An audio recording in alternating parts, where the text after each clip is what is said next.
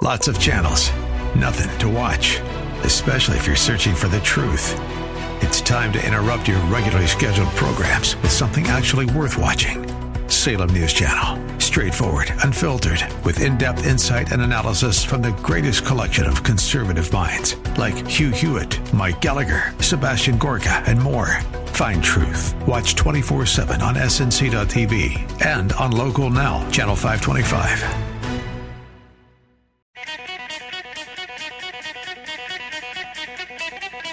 All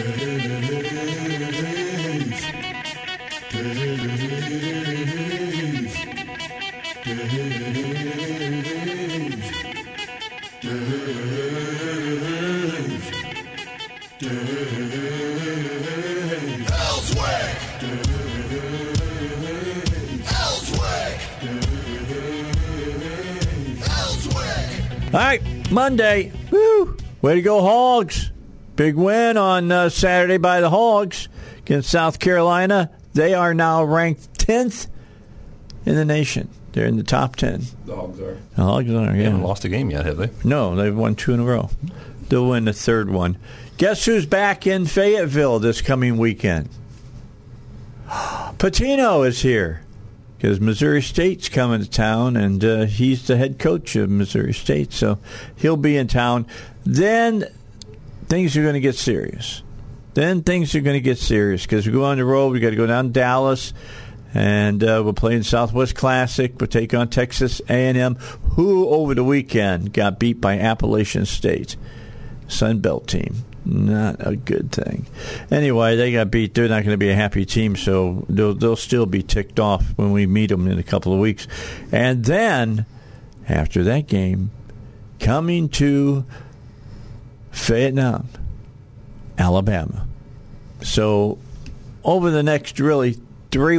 Now I'm going to tell you what Missouri State can be a trap a trap kind of game because you start looking ahead to Texas A&M and you look way ahead to to uh, Alabama and you get your mind off of what you need to have your mind on. You got to think every week. You got to be thinking about the team you're playing because if no matter who you're playing, they can beat you on any given day if you don't play your best. So we'll uh, well, I'm not expecting an upset, but it's not to say that it couldn't happen. But uh, yeah, I I think that uh, Razorbacks to be three and zero after this weekend, then then we'll see how really good this team is. I mean, seriously, I. Um, when we go up against uh, Alabama and go up against a, a you know a really a Division One quarterback who is outstanding. I mean, did you see the that touchdown he he threw against Texas over the weekend? Holy cow! Going down on his uh, on his uh, right side, and he fired a, a ball that went right through the eye of the needle into the end zone for the touchdown. Unbelievable pass. Pretty long shot. The guy's well, the guy's just a tremendous quarterback. good, huh? He is really, really good. Won the Heisman Trophy last year. Has a chance of winning it again this year if he has a good season. Uh, could be. Uh, who's the last one did it? Archie Griffin. See the last one that won back to back Heisman's. Uh, it's, uh, I'm thinking I'm, I'm an old guy, but I'm thinking I'm thinking it's Archie. I'm thinking that's who it is from Ohio State. That probably who did it. But anyway, uh, then we got a couple of really really good games that we got to play, and uh, we'll be able to take stock exactly where we're at. I'm sure Sam Pittman, head coach of the Razorbacks, are happy where we're at right now, but he knows there's still a lot of work to be done. There's work to be done in that secondary. There's no doubt about it definite work needs to be done in the secondary. Uh, off, offensive, defensive lines looking good. That's always a good thing. Running game is outstanding, so that's uh, that's good. So uh, bottom line is, I mean, you can that's where you control the, the flow of the game. So we'll we'll see how they do as far as uh, that goes as we get into the rest of now as we start getting into the meat of the season, as they like to say. Everybody here at uh, our uh, uh, stations are going to be kind of happy campers today. John Gallagher, our new GM, is going to be a happy camper. His Giants won over the weekend. What a game that was against the uh, the Tennessee Titans won that ball game by what two points? I think it was one, maybe one point. Guy missed a field goal, time running out. Uh, Tennessee kicker missed, and uh, the the Giants won. That was a, an exciting ball game.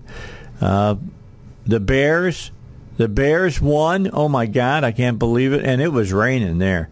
Did you, did you happen to see any uh, highlights? It looked like a slip and slide. Oh wow! Out there, there was so much water on the field. It was a real grass field. Well, that's a fake field. I, Oh. think, it's fake. Okay. Yeah, they were out on it afterwards and and running and and and sliding along on their bellies on the field, just sliding for you know 35 yards on the water that was on the field.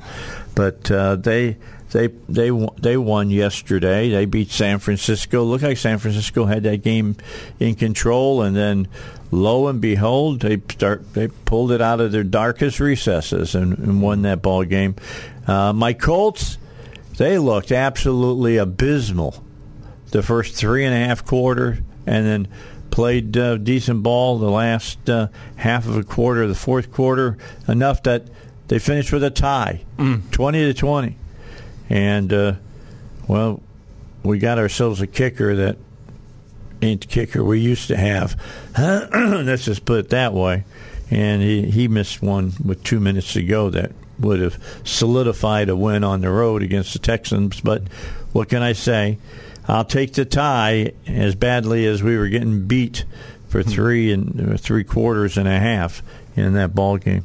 They play Jacksonville this weekend, and that's not a, a four short game anymore. But anyway, enough about sports. That's, that's kind of what went down over the weekend as far as sports went. But uh, way to go to them Hogs. Good to see another win uh, over this last weekend.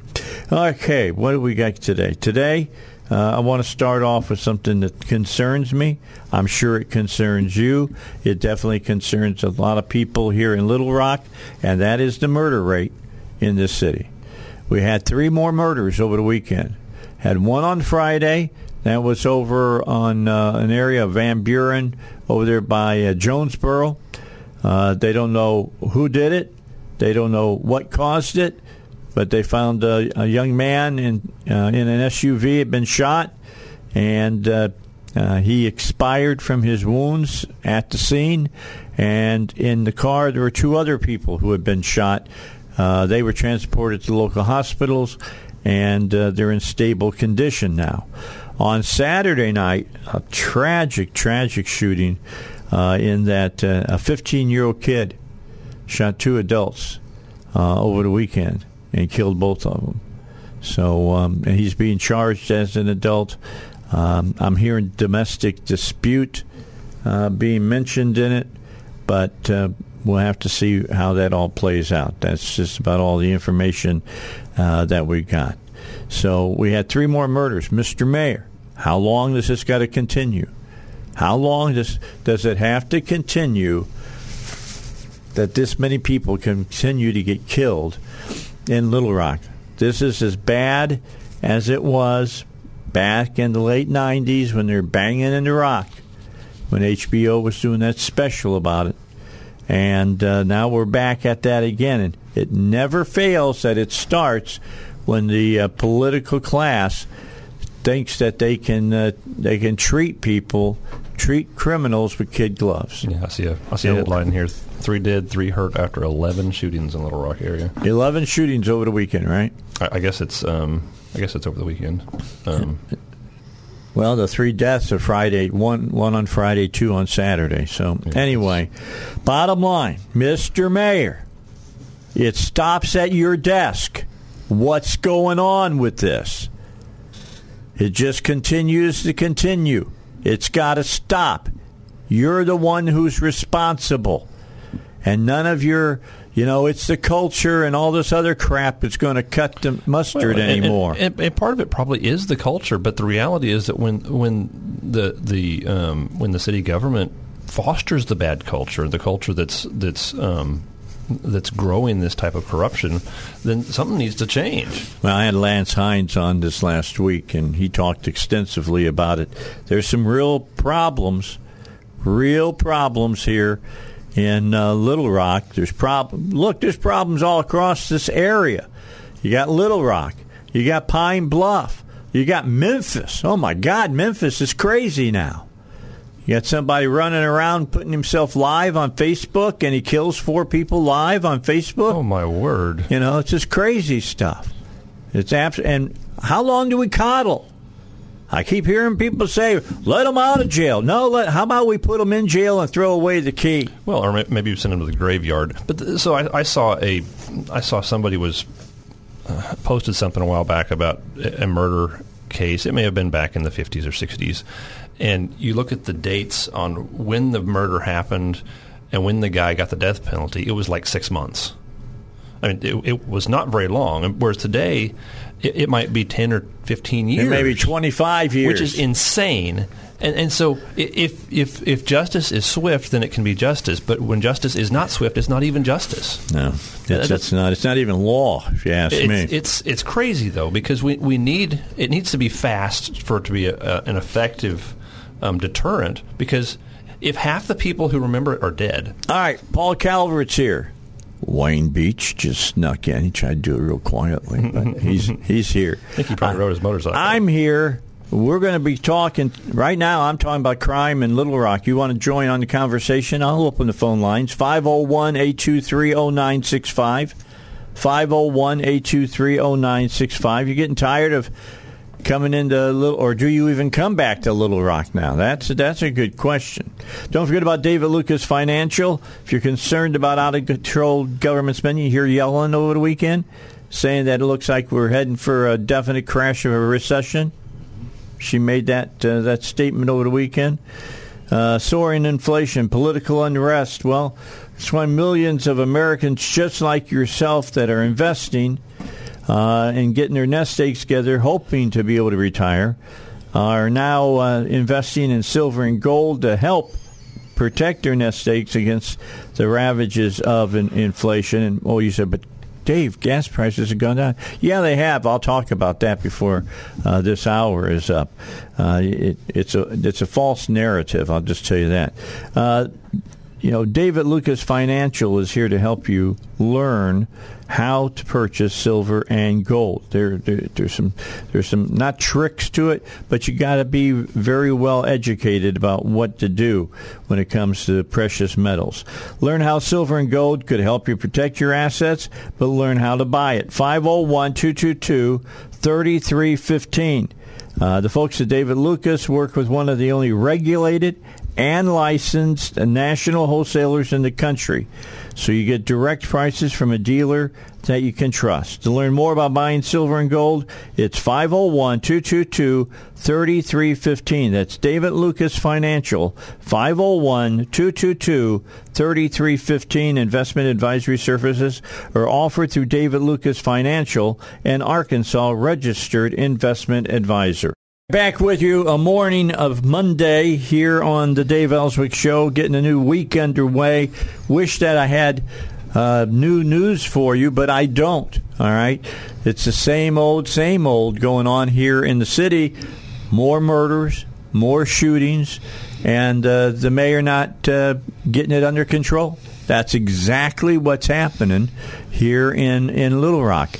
You had three killings over the weekend one on Friday, two on Saturday, and uh, according to Paul, he said he was looking at the news. It said 11 shootings over the weekend. Yeah, I saw, saw one of the headlines. I don't, I don't, uh, I don't know exactly what the time frame was on that. But, okay, but it, well, that's that's no difference. I mean, it was only a few weeks ago that they had what sixteen shootings, sixteen here yeah. in the in the city. Yeah. I mean, how that's, long is this? How long has this got to happen, Mister Mayor, before you put a stop to it? Well, that's the thing is, I, I think one of the issues is that when someone's um, political philosophy is so broken that they don't know how it to. It is broken. They don't know how to fix it. They just make it worse. It's exactly the problem. What he is suggesting that they do uh, is not working. Yeah, let's let's throw some more money at social social programs. Yeah, yeah it's because here's what the mayor says. Goals. The mayor is on record as saying it's culture. That's right.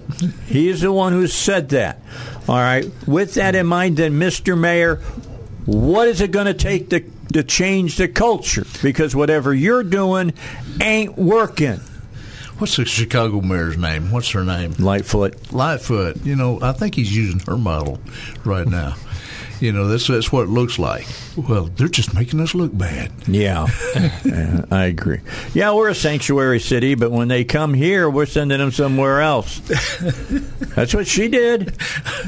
She had uh, what a little over a hundred uh, illegals sign up from Texas. Yeah, she said it. And uh, I don't want them, you know. So she sent them to a couple of Republican areas outside wow. the city. Yeah, she said that. Uh, she said Abbott has turned us into a border state. Yeah. a border, a border. Maybe city. you need to be a border state to understand what the crap's going on down on the on the border. You get a hundred of them, and you think over three months, and you think that you're getting overrun. They get over a thousand a day, a day, just in Texas alone. That's exactly right. I'm going to be. By the way, I'll be dealing with that uh, coming up in a week. Uh, next week, I'll be going to Washington D.C. for Hold Their Feet to the Fire. Uh, I try to do that every year. I've been couple last couple of years with COVID, and then I had a, a medical problem, had some surgery that I couldn't go, but I'll be there this year, and uh, we got all kinds of people coming on that you're going to want to hear. You know, Homan guy you see you know, used to be with uh, the uh, border patrol there on uh, in, in Texas that you see on on Fox a lot. He'll be joining us first day, so he'll be on talking to us. So we got a lot of things that we'll talk about on uh, that Wednesday and Thursday. A week from this Wednesday and Thursday, I will be in uh, Washington D.C. for Hold Their Feet to the Fire. I'm really burning the candle at both ends. All right, I'm going to Washington for Hold Their Feet to the Fire. I fly back Thursday evening. I get back around six, and then I get up, come in, do the show on Friday morning, and then I get in my car and I leave on vacation. And I head down to head down to Florida. So I'll be doing my thing down in Florida for a couple of weeks.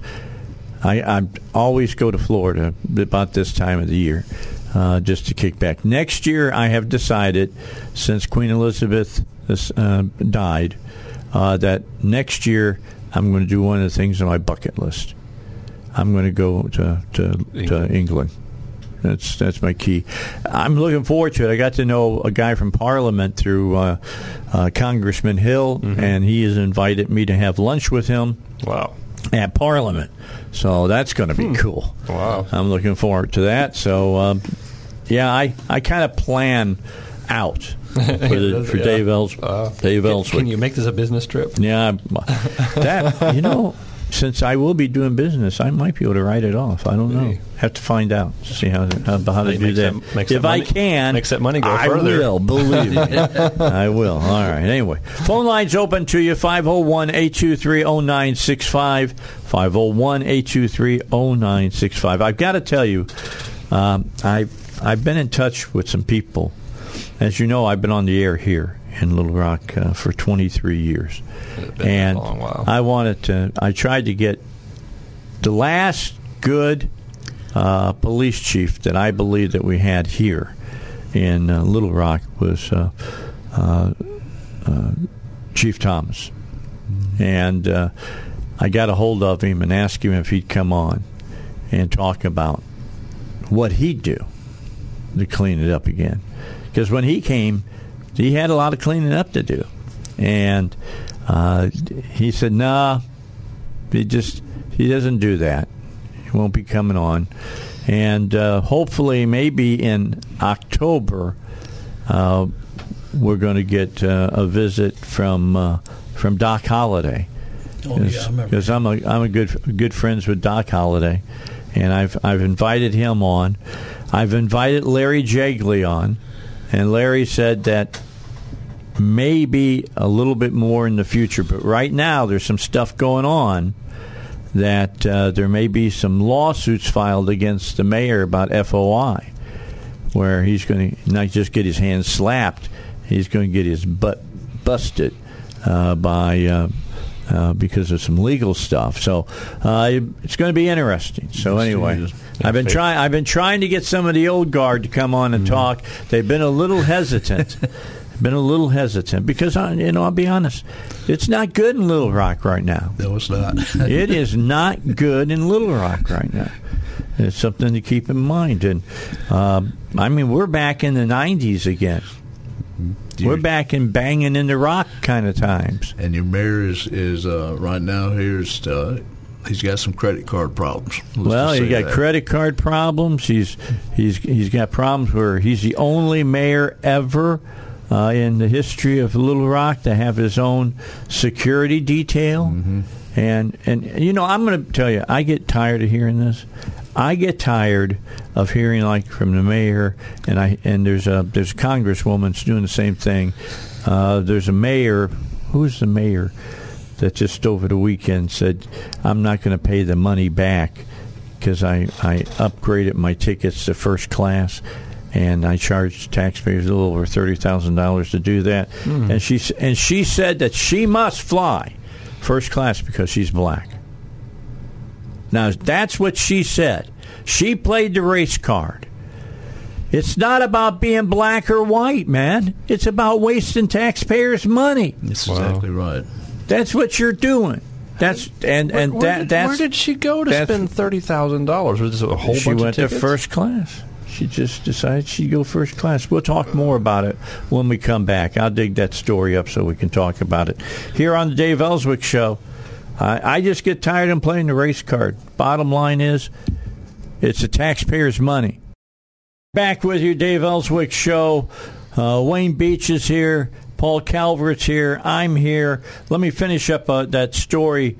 I, I told you there was a mayor that was refusing to pay back uh, some money to the city uh, for uh, updating her tickets from being, uh, you know, just coach to being business class and first class. And uh, I didn't have the mayor's name. It's uh, Democratic Mayor of New Orleans, Latoya Cantrell. Uh, she's refusing to reimburse the almost $30,000 of taxpayer money that she spent upgrading flights to first class or business class, despite the city policy that says that you can't do that. After she insisted it was for her safety as a black woman. Because there's so many I people getting attacked for race on in, co- in the coach portion of the planes. Yeah, that's I mean, what that- that's it, what it was there. happens. It, it, it, it, it's happened to you, hasn't it, Dave? I mean, you've been attacked for your race Well- several times on an airplane, haven't you? Uh, I've been, yeah. I mean, uh, look, I was thrown out with a with a with a parachute. No, I'm just kidding. you, were, you were tossed out a couple was times. lucky. No, so. I'm just lucky. Anyway, uh, I'm, I'm I or don't. did wanna- you see black people get tossed out? I don't want to. I don't want to stay oh, on this right. for very long. I just wanted to clear up who it was. All right, Yeah. because I've got a special guest with us right now. Jason Isaac is going to be with us. He's from the Texas Policy Foundation. These are great folks. Uh, they're the equivalency in Texas of the Heritage Foundation, and they do a great, great job. Jason is very good as far as energy goes. He's going to join us here on the Dave Elswick Show. Jason, how are you today? I'm doing great. Great to be on. Well, it's good to have you. He is the director of Life Powered. It's a national initiative of the Texas Public Policy Foundation to help us raise our American energy IQ. Look, it doesn't take you. It's not hard to raise your IQ when you see Gal, uh, Gavin Newsom in in California saying, "Hey, we're not going to do any more internal combustion engines after uh, uh, you know 2035." And by the way, if you bought an electric car already, don't plug it in this weekend because we don't have enough power for you. So Flintstone cars? Well, yeah, Where you it's- use the, yeah, feet. it's going to be Fred and his two feet. That's the, you know, that's what it says in the song, and I, I think that's what we're, we're, we're getting back to. You know, I'm not saying that green energy is not the future of America. I think that green energy and I think that carbon-based energies all are an integral part of uh, America's future, uh, Jason. But you know, do, are people so deluded by folks when they talk about green energy that they they can't see the forest for the trees? No, absolutely they are. And if you talk mm-hmm. about the mayor of New Orleans and, and others, these self-righteous coastal elites, they think they're entitled, that they get energy. And, and really, you talk about flying first class or getting upgraded to first class and then expecting taxpayers to pay for it. That's what's happening across the EU right now. The government is having to subsidize affordable, reliable energy, dense hydrocarbons, whether it's nuclear or fossil fuels, and so you're paying out of both pockets, and people just don't realize it. The yep. polling overwhelmingly shows that people want to mitigate the changing climate, which has been changing forever. Uh, but they don't want to pay anything extra, but they're being forced to with higher electric rates, with less reliability. Uh, and, and I think they're finally starting to wake up. Well, they're going to really wake up over the winter time because they're already war- warning about what heating oil is going to be like over this uh, this winter.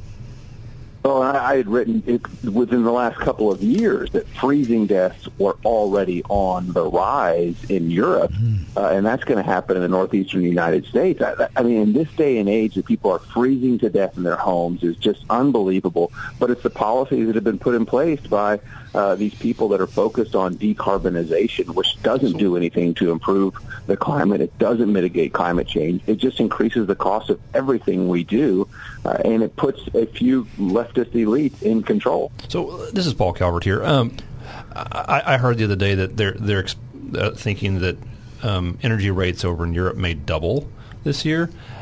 Uh, what is their is natural gas their primary source? Is it coal? Is it oil? What what is their natural source of heat? Yeah, the primary source is, is, natural gas, and in some countries like France, it, it's nuclear, and so they've been decommissioning nuclear plants way ahead of schedule. And now, now Macron's finally woke up and he says, "Wait, this this really isn't working out too well." Duh! You think he'd have figured it out with the yellow vest protest from a few years ago, but uh, he he's slow to learn as well. Uh, but yeah, it's it's coal. It's, it's primarily natural gas. It's nuclear and it's coal for electricity. But think about the products that we use, and this is where you've been deindustrializing the uh, European Union and shifting those jobs to China, who could care less about the environment or human rights. And so you think about the abuses there. Uh, but yes, natural gas and the costs are skyrocketing, and they they banned fracking. I think, although with Liz Truss coming in as the Prime Minister of the UK last week, yeah, she surprised everybody. The fracking ban, she sure did. Yeah, she she she took away the the fracking ban, and they're gonna. They said within six months they'll be bringing up natural gas again in fracking. It, it just look. Germany gets the majority of their of their energy, natural gas, from Russia. That's what they've been doing. And and now they can't get it. Uh, Trump tried to warn them about it several years ago and said that we could supply that. And it might have gone a long way to stop uh, Biden and some of his insanity if we had been supplying that to them then instead of now we can't supply it because we're not even pulling it out of the ground. We're leaving it there. Uh, trillions of dollars worth of natural gas. Why don't, you talk a little bit, if you would, for us, uh, Jason, about where we're at as an energy producing nation right now? Well, just a couple of years ago, we were energy independent. We were energy dominant. We are no longer. We we we consume about twenty thousand barrels of oil a day. We produce about fifteen thousand barrels of energy equivalent. I'm sorry, 15 million barrels per day.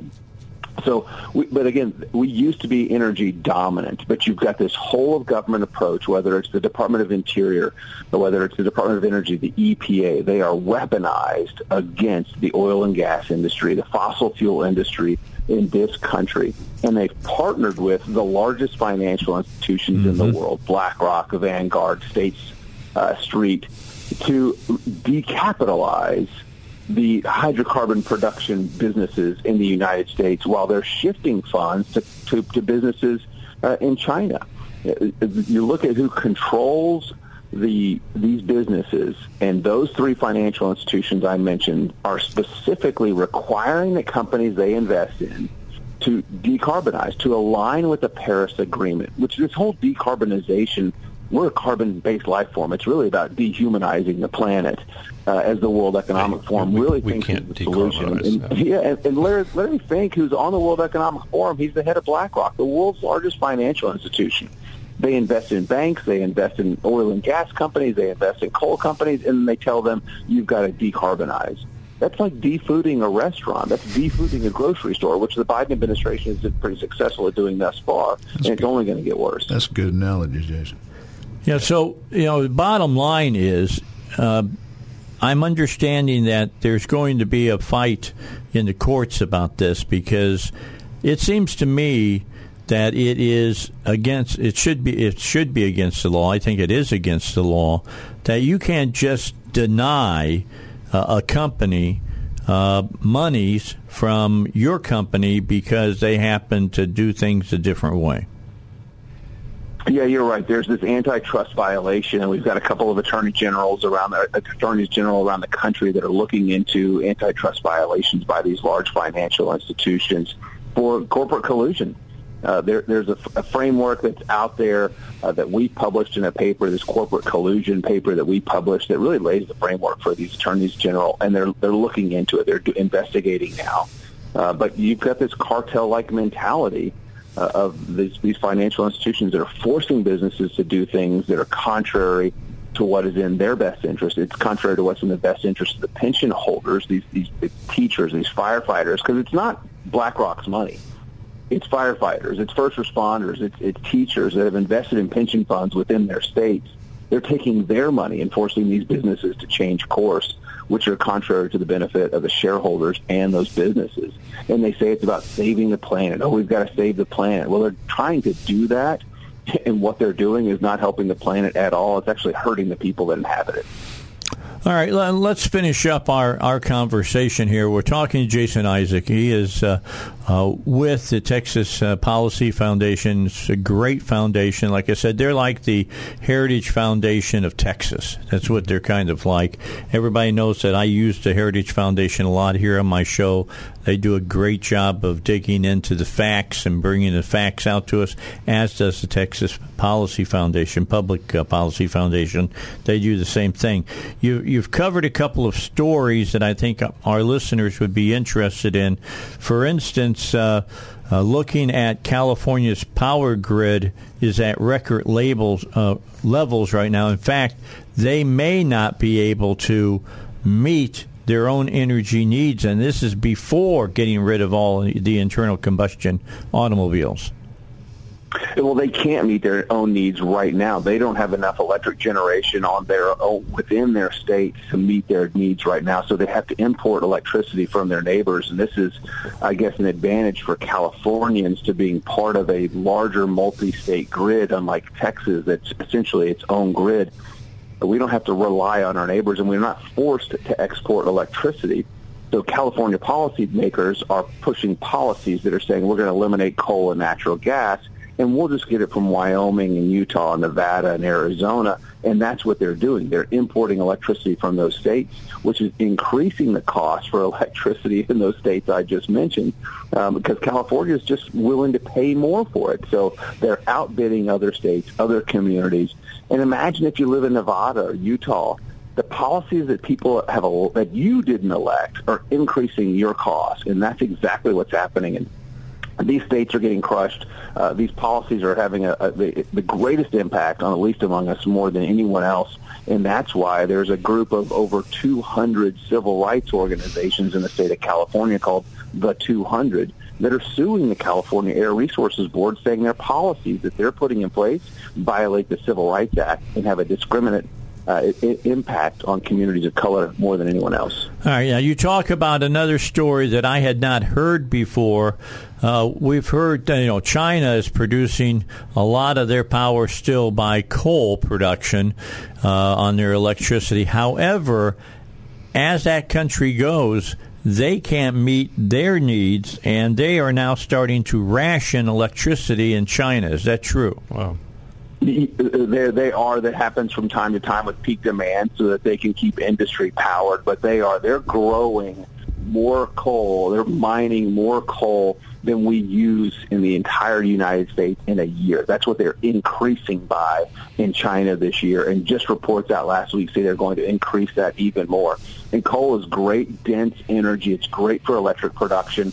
If you and it's even better if you utilize our American uh, pollution control technology. And I've joked with members of Congress uh, in Senate testimony just a few weeks ago. I said, of all the technology the Chinese steal from us, mm-hmm. it'd be nice if they'd utilize our pollution control technology. But they don't. Uh, you know, in the U.S., so they're, just, they're just, burning it dirty CO2 and dumping it on their people. Is emitted. In China, it's everything. It's, it's it's really harmful if you don't use pollution control technology, and it impacts the global environment. I'd, I'd like to see how big their EPA department is in China. I think it's one guy. It's one guy that turns his back with a little bit yeah, of cash. absolutely. Uh, hey, Jason, we're out of time. Coming along. I appreciate you coming on. For my listeners who want to take some time, and you know, our people are not, you know, low grade, you know, listeners. They listen and they go check things out. Where, where's a good place for them to come for Texas policy uh, to learn about what we just talked about today? You can go to texaspolicy.com or you can go to lifepowered.org. Life's powered by affordable, reliable energy, and humans flourish with it. So check out lifepowered.org. Jason, been a pleasure, brother. Thank you so much, and uh, don't let those big fans get frozen up this winter.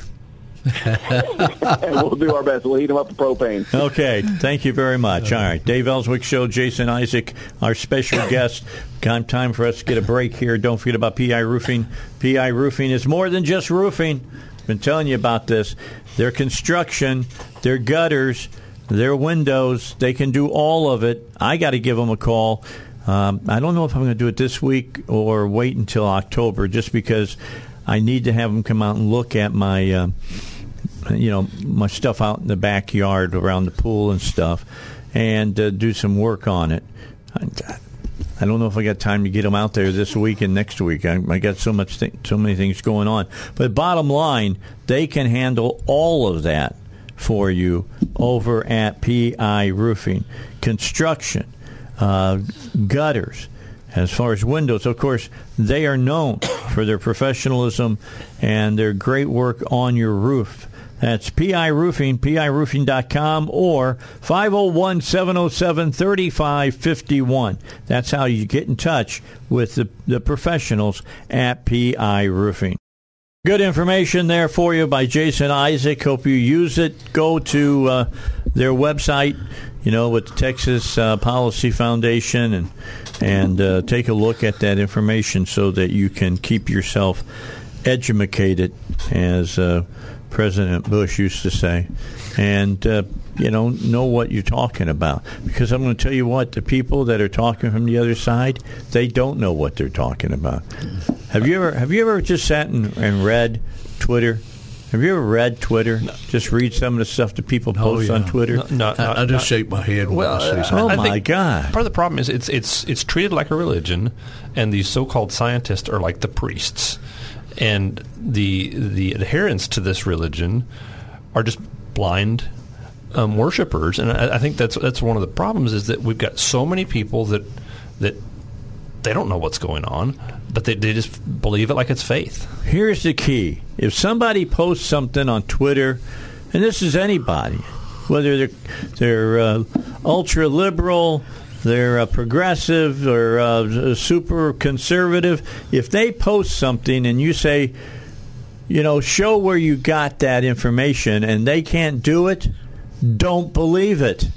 if you want to lead a conversation or lead a debate or anything else, any discussion or anything, the best way to do it is ask questions because they run out of ammunition pretty quick. Yeah, well, they don't they don't have any information. Most of the time, I think we're dealing with, with people that just simply don't know what they're talking about. Even the college professors, in a lot of cases, I think it's like, well, we just accept the consensus. These experts over here, and so I think what, what ends up happening is you've got all these people with credentials who haven't studied the issue themselves. They just accept the the so-called facts from somebody else out here, and nobody really knows what's um, what's going on for the most part, and it's and it's it's it's a mess because then we've just we've got these people all up in arms in, in a hysteria, and, and they're they're wanting to make serious um, policy changes that will end up killing people, and um, it- it's a mess. I could take you back to the 90s. All right, when I was working, still working in news, and uh, I came back to Indiana to work. I had been hired by WIBC to be a state house reporter, and I was brought back. And uh, the first story I was sent on by Stan Lear was a, a press conference that was held by a, a bunch of groups that were talking about hunger in Indiana, people not having enough food to eat. And they stood up in, in the rotunda of the state capitol and they said this and they said that and they presented this and they presented that and they got to the end and I'm there. I was the only radio station that was there. A couple newspapers, Star was there, uh, and uh, all the major TV stations there in, in the city were there. And we're all listening to this, and the cameras are rolling and stuff. And uh, they get done and they start, uh, you know, the, the, the media start packing their stuff up. And I, I just thought to myself, now wait a second. Yeah, they just told you all this stuff. Where'd they get all this stuff from? Yeah, did you ask any questions? There, no questions, right? so I started asking some. I said, you know, you just mentioned how you know percentage of of children that go to to bed without a meal over the course of a year in Indiana. Where did they determine that? Yeah. What study? Show me the study. Crickets. Mm-hmm. Crickets. Nobody knew. They no, they didn't. They didn't have anything to back up anything. They said, here's what they did. They all got in a little gathering behind talking. They come up with, we'll have to, we'll have to get back to you about that, you know. And okay, or let's circle back. And then and then we you got any other questions? I'd ask. I asked. I asked three questions. Mm-hmm. Didn't get an answer to any of them. Uh-huh. And as soon as I asked the third one and no question and no answer came, all the people during the second question were putting their cameras back up and turning them back on. I've been there. Then there. they didn't want to be there anymore, uh. and it just it just foolish stuff. They make statements and they don't have nothing to back it up. They just, Nothing. They just accept it and regurgitate That's it. That's exactly on, what it is. They, they have on. faith that their so-called facts are true. It's amazing. It's amazing just that they do that. what we tell you. and then you read these people on, and, and look, it runs both gamuts on both ends of the, of the political mm-hmm. spectrum. Mm-hmm. People make statements, and I'm just telling you, stop lying. You know, stop lying. It's not necessary. Well, I guess it is. If, if I feel it is. If you're on the left, you got to lie. That's the only way you can get people to do anything. All right, we got to take a break. I'm fired up today. I'm fired tell. up today. I was really irritated by game uh, the game of dragons last night. You know, not much to it last night. Well, you, I'm glad you got a mad on. Finally. I got a mad on. All right, we're taking a break. We got more to talk about. Stick around. Wayne's here. Paul's here. I'm here. It's the Dave Elswick Show.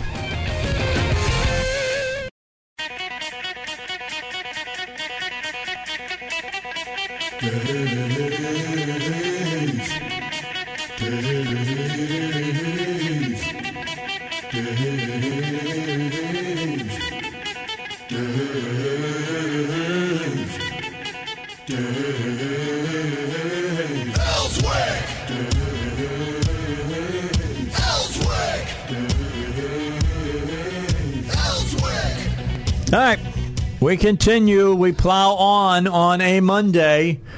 Heidi is well awake. I'm well awake. We got. I'm pretty. I got pretty good uh, rest over the weekend. You know. Plus, it was a good weekend. Look, uh, Razorbacks won. My Colts tied. The Bears how, do, how does won. That work? Do they not go into a tiebreaker? Well, yeah, they play a regular another period, and if they're still tied, they stay tied. Hmm because they, they got to the point where they they didn't want to continue to play because uh, the guys get tired and then that's how people get hurt. hurt. You know, so they they didn't want to do it. I think that they should take up a little bit of that, that what they do as far as uh, uh, college goes, except that you can't kick field goals because they can kick field goals so far mm-hmm. in in you know professional yeah, ball. So they, they almost anyway. get in the other end zone. yeah, just about, just about the same. I remember uh, the son of Flubber. You remember that? you remember that movie, uh, yeah. Uh, uh, Wayne, the son of Flubber? Did, did it finally hit and the they moon? filled they fill yeah they filled the football up with it with the, the, the gas. gas. Yeah, it just kept on going. Yeah. It just kept on going. It went past Sputnik. Remember? beep, beep, beep, and there goes the football. that was one of those uh, one of those kind of movies like you see Shark Sharknado type thing. You know, I love those there's, movies. There's, there's, those movies just seem like man. I still come up with that. Stuff? I can I can watch Flubber with Fred MacMurray and laugh my butt off watching that movie when they're playing that, that basketball game when they put the flubber on, on the bottom shoes. of their shoes. That's uh hilarious.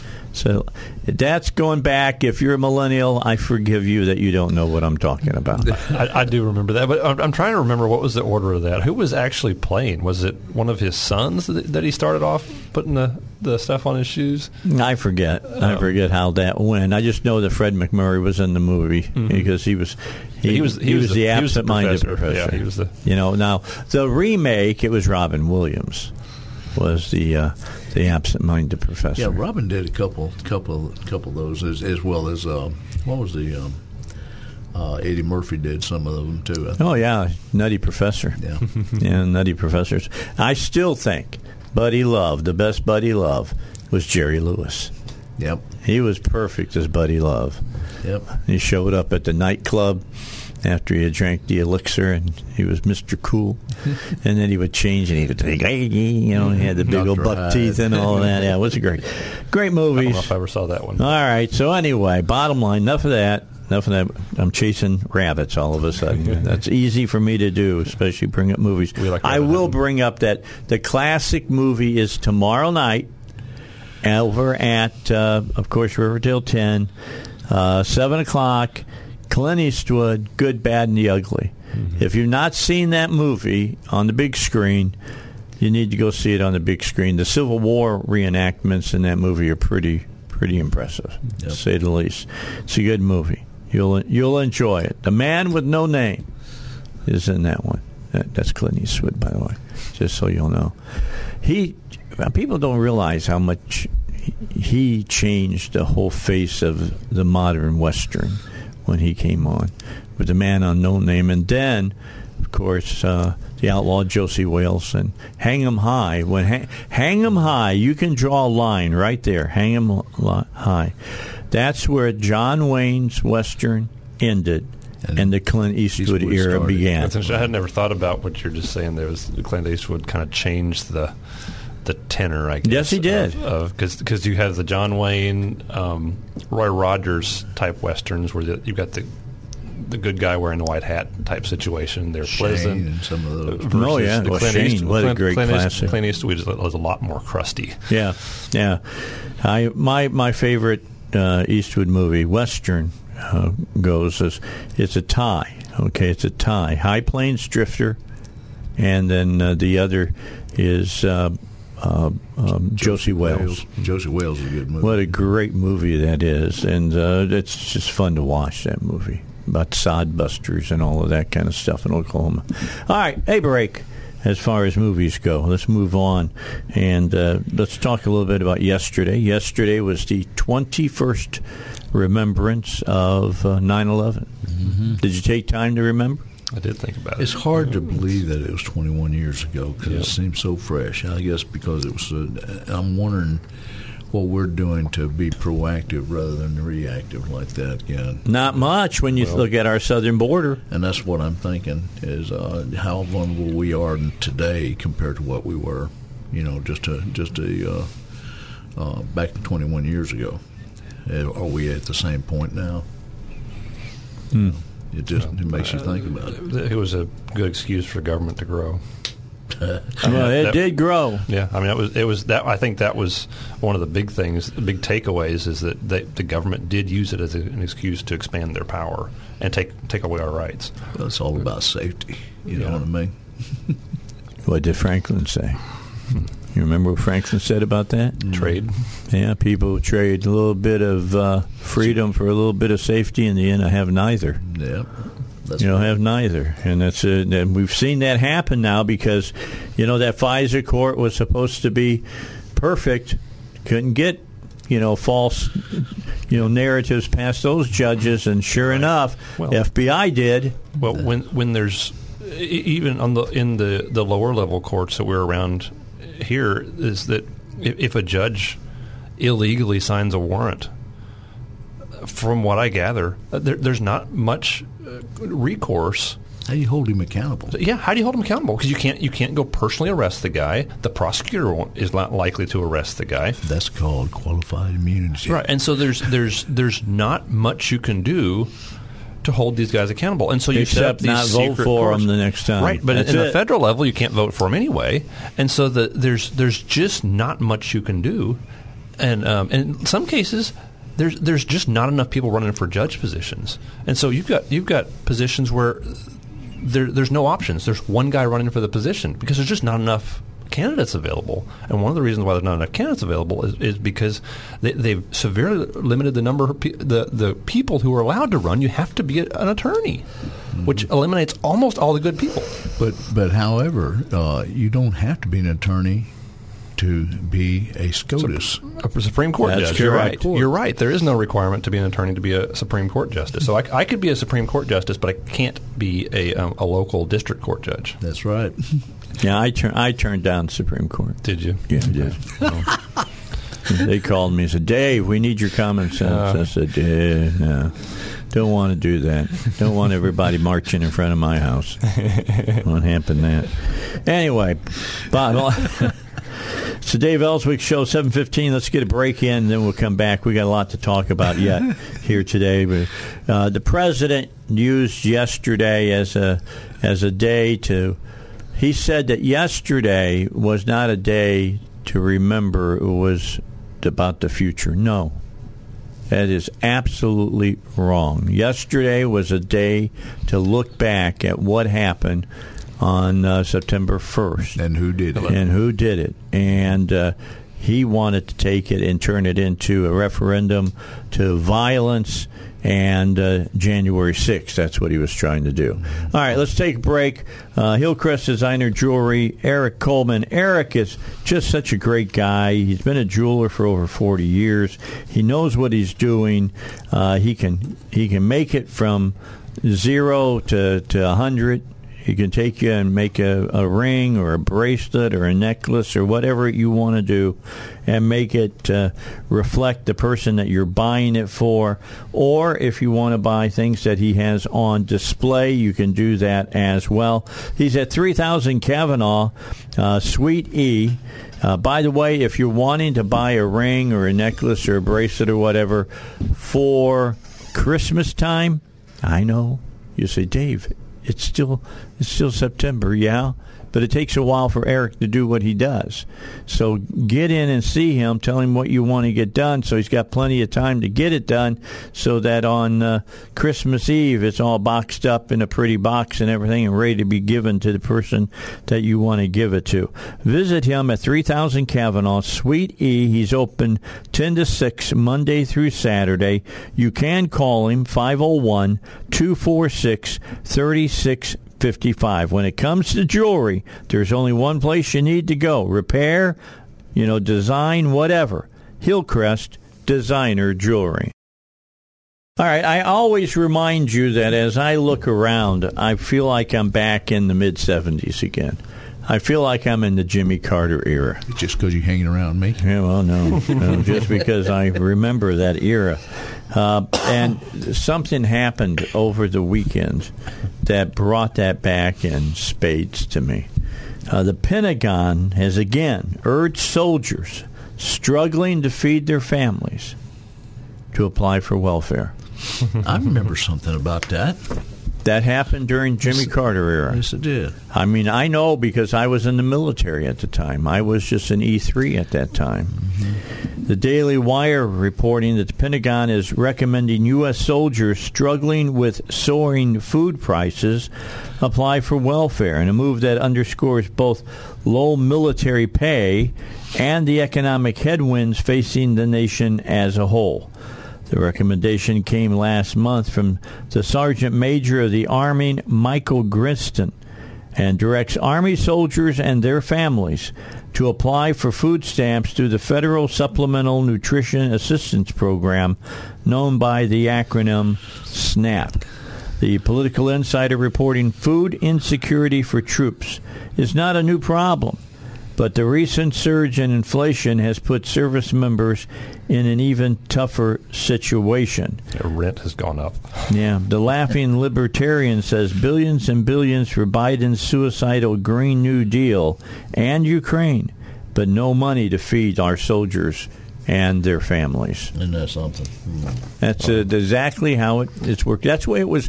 It was that way it, when Reagan came in. I cannot tell you the difference. You who served at that time know what I'm saying. You had Carter. We were on food stamps. Reagan came in. The first thing he did was get us a 10% pay raise in the first two years. Mm-hmm. And that changed everything. Right. It changed everything. And uh, this is, we've gone back to it. Why? Because this is the way the Democrats always do. Always do. They don't give a rat's you patoot about military men and women. They don't. and and you see this in other other uh, other uh, uh, areas within the government as well as things is that you see a lot of top heaviness in the government. In other words, up the elites. Sure. They get they get paid a lot, but these these underlings, the ones that are actually doing the work well, and actually protecting this country, you know. Well, I, I think I think part of what, what the issue is that we've we've had bad government policies, and um, inflation is is driving problems, and we've got rent has gone up a lot in the last year or so. Well, that's because you're just greedy. I, I, guess that's what it is. But I mean, as, as, a landlord, though, you, I, am surprised. I'm surprised at, at, at, where rent is right now and the demand for mm-hmm. housing, and it's it's it's it's kind of crazy actually. You know, but I mean, but our prices are going up too. When I mean, it wasn't. We, we for crying out loud, well, two, you, two by you, fours for ten dollars a piece. Can you even charge rent yet? Yeah. Oh, you can. Yeah, you can. You can. Yeah, you for, for a while. demand yeah, for, them to pay for, you. For a while there, the, the federal government was was basically putting out threats of um, like uh, five or ten thousand dollar fines for landlords kicking out deadbeat tenants, essentially. Um, if, if, tenants didn't pay their rent and and, and whatnot, it's like there, there wasn't a lot that, that people could do. I think the Supreme Court or somebody finally determined, well, that was unconstitutional. But what are we going to do about it now? Well, but a good comrade, all right, a good comrade out there looks at somebody like you and says, how dare you make somebody pay rent? Yeah. How dare you do that? You don't just supply them what they have yeah, that they I, need. and, and during, during, the COVID thing, I think I had a couple of tenants just just quit paying altogether. Just they just didn't pay again. I mean, it's like it's like it's like for for maybe at least a year. Well, that's what the government was telling. Them. I mean, yeah. so there's, there's, just not. Um, we had some know. rental property do the exact same. Thing. Well, time. and so the, the the the thing is that when when the government messes things up and, and causes things to get behind. And so you've got maybe you've got a bunch of landlords out there that had properties that people weren't paying the rent and they weren't kicking them out, and so then they tear the pro- properties up. They end up being empty empty for a while, or they're having to re- repair them after the extensive damage that gets mm-hmm. done, and so that takes housing off the market. Then you've got um, disruption in um, house building, where um, houses were not being built for a while, so there's a, there's a shortage there. And then you have then you also have people from like California and maybe Oregon and um, Washington State that are moving to, to places that are that are less likely for their children to get their throats cut because of the, the lower crime here in some of these states like Arkansas and and don't come to not Arkansas. Little, not Little we're, Rock. We're catching up. Not Little Rock, but but I mean just but just like the my my, my area here there in Greenbrier, it's it's one of the safest places in the country from from a crime standpoint. From what I understand, there was I had some people move in from California a while back, and I don't think they even had any family in the area. They just moved here because it was like well, that's the best place in the country. Like, that's like the safest place from a crime. Did you standpoint. ask them? Did they leave their political beliefs at home? Actually, they. I think they were actually fairly conservative people. Well, that's the, good. The, the, guy was a. I don't want to hear fairly conservative. Yeah, the guy, the guy was a heli- conservative. The guy was a helicopter mechanic. He, had been in the military. I think maybe retired out of the. Out okay, of the, uh, good. Air Force or something. I think that military thing that you just talked about, you just kind of hit on it is that back whenever you had the draft, or even whenever you have you had people that would actually now they're having a real problem having people getting people to go mm-hmm. in the military. And it's not just because it's it's uh, it's, it's well, because you, of the, the paradigm we're in now with this this this transgender socialist garbage, and, the, and if you're if you're going to have to have to wonder about these guys taking a shower with you, if they're going to be ogling you, yeah. That, that's that's not very much fun. Yeah, you need to be accept. You need to accept this. You know. Yeah, I need to accept the fact that the guy in the shower is going. to... Uh, what the, I thought the funniest thing I, have heard is the the the one about the the guy that said, uh, you know, if you go in the the the girl's restroom with my daughter in there, you know, and you identify as a man, well, I'm going to identify as a tooth fairy, and you're going to lose a few teeth. I'm going to collect. That's it. I'm going to collect. And I don't have any problem with that thought process. Well, I mean, if if some pervert walks into the bathroom behind your daughter, or your wife, it's like that's a problem. Look, if there's somebody wearing a dress but has a three day growth of beard on their face and they're going into the women's restroom, I got a problem. Mm-hmm. I got a problem with and it's that. not a bearded lady either. Yeah, I mean, I mean, I, this Well, this and- goes and you- beyond what and, was and going you see on. the, the the muscle tone of a man, and you see the yeah. You remember in France, uh, this was back in the in the nineties, and uh, the women were always complaining that there were not, and and they had a right to complain. There weren't enough female restrooms in the stadiums, facilities. and they started selling a product that was called El Funel. Do you remember that? Mm-mm. It looked like a funnel, Yeah. and the Yeah. women would go to into the men's, restroom at that point and use The uh, urinals. the the urinals at that point, and they used what, what looked like a funnel.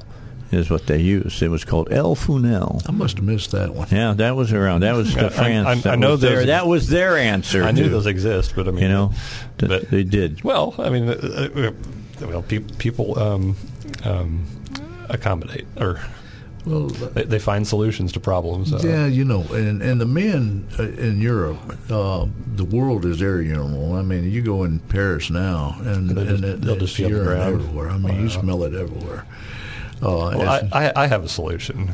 Just you know, I, I think most men don't care if women come into the men's bathroom and use the stalls. I, I, I'd just say, you know what, open up the men's bathroom and make them unisex, and then have a women's bathroom for those who want privacy. Because I think most men would not care if women come into the men's bathroom and use the stalls. I don't know about that. Maybe I'm wrong, but I mean, I mean, it, it's. I think it's just one of those things that that, that it, it, just like the issue in France. I bet the men. I bet the men don't care, but um, but I know it makes women very uncomfortable to have men's men in the women's bathroom. But I don't know if you know. Performance anxiety is something that strikes me sometimes when I'm in the men's restroom. I'm just saying, standing next to somebody you don't know, you know, and there's a little, what about an inch piece of wood between the two of you, you know, at the at the, at the urinals. but you don't know what kind of attitude he's got. Yeah, well, I, if he might be from the left and start peeing on my shoe, I don't know. Just- I'm just saying.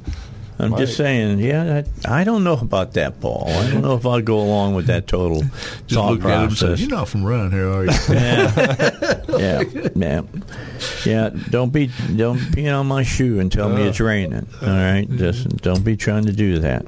All right, it's Dave Elswick show, and uh, but again, the the federal government, the Pentagon, the official arm of the United States military, telling soldiers apply for food stamps. Mm-hmm. That's Give food stamps. that's crazy. Yeah, that that's that's Well, ridiculous. not- Should if- not happen. if they're not just adjusting the, the rent stipends quickly enough, then if if if rent goes from eight hundred dollars a month to twelve hundred dollars a month, and your electricity bill goes up, then all of a sudden that's that's that might be another four hundred fifty bucks a month or so that you have to come up with with nothing.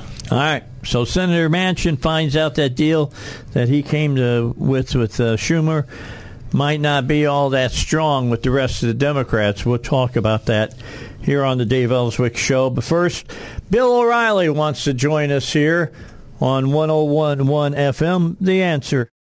So we left we left talking about uh, uh, Senator Manchin. This from the uh, Associated Press. Democrats desperately needed the vote of Senator Joe Manchin of West Virginia to get their signature legislation priority across the finish line. So they did what Washington does best. They cut a deal. Manchin said he secured a commitment from President Joe Biden and Democratic leaders, Schumer to be one of them, to move a permitting streamlining package for energy projects through Congress before December 30th, the end of the current fiscal year. Now, the climate bill is law, and Manchin is ready to collect. But, D, uh, but key Democratic constituency groups are lining up against the proposal, calling it bad for the country and the climate. Senator Bernie Sanders of Vermont and dozens of House Democrats agree. Uh, Fox News reporting nearly a third, nearly a third of House Democrats warned Speaker Nancy Pelosi Friday against uh, tying this month's must pass government funding bill to legislation spurring oil and gas drilling that is desired by Senator Joe Manchin of West Virginia. 71 House Democrats penned a letter to Pelosi warning that the bill's inclusion will force them to seriously consider voting against the short term government funding measure known as a continuing resolution. And uh, uh, Schumer, from what I understand, is bending hard towards those people on the left. Mm-hmm. So uh, let's see what happens with Manchin now.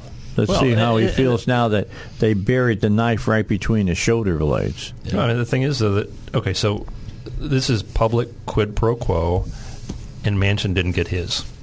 It sounds like I mean, he he made a deal. If if you do this, I'll do that, and he did that, and they did, and they're not going to do it. They're not going to come up with their end of the bargain. No, this is this is quid pro quo. This is this is um, um, it's it's kind of like bribery. But um, and so he they bought his vote, and now they're not willing to pay. It sounds like that's that's exactly. And I guarantee I mean, next time, next time they do something like that, it's, it's not. So they're, well they're thinking they're they're thinking they want to get rid of the filibuster. It ain't going to happen on Manchin's not vote. On watch it won't. I can tell you that's not going to happen. But here's the other thing that's of interest. Since he flipped and made that deal, Manchin in West Virginia was very, very popular. He had about a 65%, you know, uh, positive That's going for him. When he flipped and worked with the Democrats, it was a 180. He went from 65% popular to 65% unpopular. Negative, yeah. That quickly. So, will he get reelected his next time around? That's questionable. I mean, it's not this time. It'd be uh, four years from now. All he had to do was do the right thing. That, that's the whole key, Wayne. If you do the right thing, you don't have to worry about this stuff. That's but the thing is, he he he they enticed him with a little tidbit to try to get him to come on Accept the bribe. Accept the bribe, and and we'll go. And and this ought to be a lesson right. I mean, to it, a lot of politicians it, that are out there it's today. Illegal. It's illegal for Arkansas legislators to do that. I'm not sure they do that all the time, but but it is actually illegal if I, if I understand the Arkansas Constitution correctly. I think it's the Arkansas Constitution that, that that states it, but it's it, look, scratch your back, scratch my back has been sure. the basis it, since it, Cain and Abel. Come on, man. It, has been it, has been a, a, common practice, I think, but it's, it's just that this is this is just a very very public example of it. And it's like, okay, you just bribed that guy to vote for something and now you're not going to pay him. Kind of reminds me of that Faubus statement says, just because I said it doesn't necessarily make it so. nah, well, it's the truth. That's the truth. You can finally, say, finally you can say whatever you want, uh, but when push comes to shove, can you do what you said that you're going to do? Mm-hmm. Notice that the president's not saying nothing. Well, you know, like I said, this this is where is if if politicians are actually and candidates now are are paying attention, Manchin is a perfect that that scenario that you just talked about he's he has had a nice stab stabbed right in his back by the Democrat, the House, uh, I mean the uh, the Senate Democrats, and the, right and between Democrats. the shoulder blades, uh-huh. man. And yet at the same time, and then and then he doesn't have the support now. Back, of his home. people, yeah, you, you, you, that's a double loss then. And you know when he made that statement, not like I was telling you earlier, he made that statement says, if I can't go back to my constituents and explain why I voted that way, right, then I don't need to be voting that See, way. he can't now. Now he can't got, go back. Now he, now he just got to say, I thought I could do this, and I couldn't. Now he's a man without a state. They snookered mm-hmm. me. Mm-hmm. Well, maybe maybe he'll grow a spine. You know, they snookered me. Maybe too late. Yeah, maybe, that's maybe the key. Late, it may be too late now. Yeah. But maybe maybe he'll maybe he'll maybe it'll help him wake up a little. Yeah. Who knows? Yeah, but it, I agree with that. Uh, Dave said says that stuff's been going on for a long time. Oh, sure, it has. No, there's no doubt that, that this. The you have to be careful who you hook your wagon to. Yeah, sure. Vice well, President Kamala Harris said Saturday that she quote can't wait unquote to cast her vote to end the archaic Senate filibuster in order to advance measures that protect abortion at a federal level and implement voting reform legislation. Sorry, uh, VP, you probably won't get to cast that that deciding Manchin's vote. not going to go for it. yeah, Manchin probably not going to And- fall on your you side. those gun restrictions? Mm, yeah. I think those probably out the window too. Yeah. So anyway, got that. Did you hear what she said on uh, uh, was on Face the Nation? It's the one that Todd does. Uh, anyway, he asked her about uh, was the southern border secure? Did you hear that? She, What'd she say? a straight face right into the camera. The, the border on the on the on the south is secure. And Todd, if you could have seen his face, it was amazing. Like he said, with all the people that are coming across the border. Yeah, but they're are you saying about- are you saying that the border? I mean, he gave her a second chance. Is secure? She says, uh, yes, the border is secure.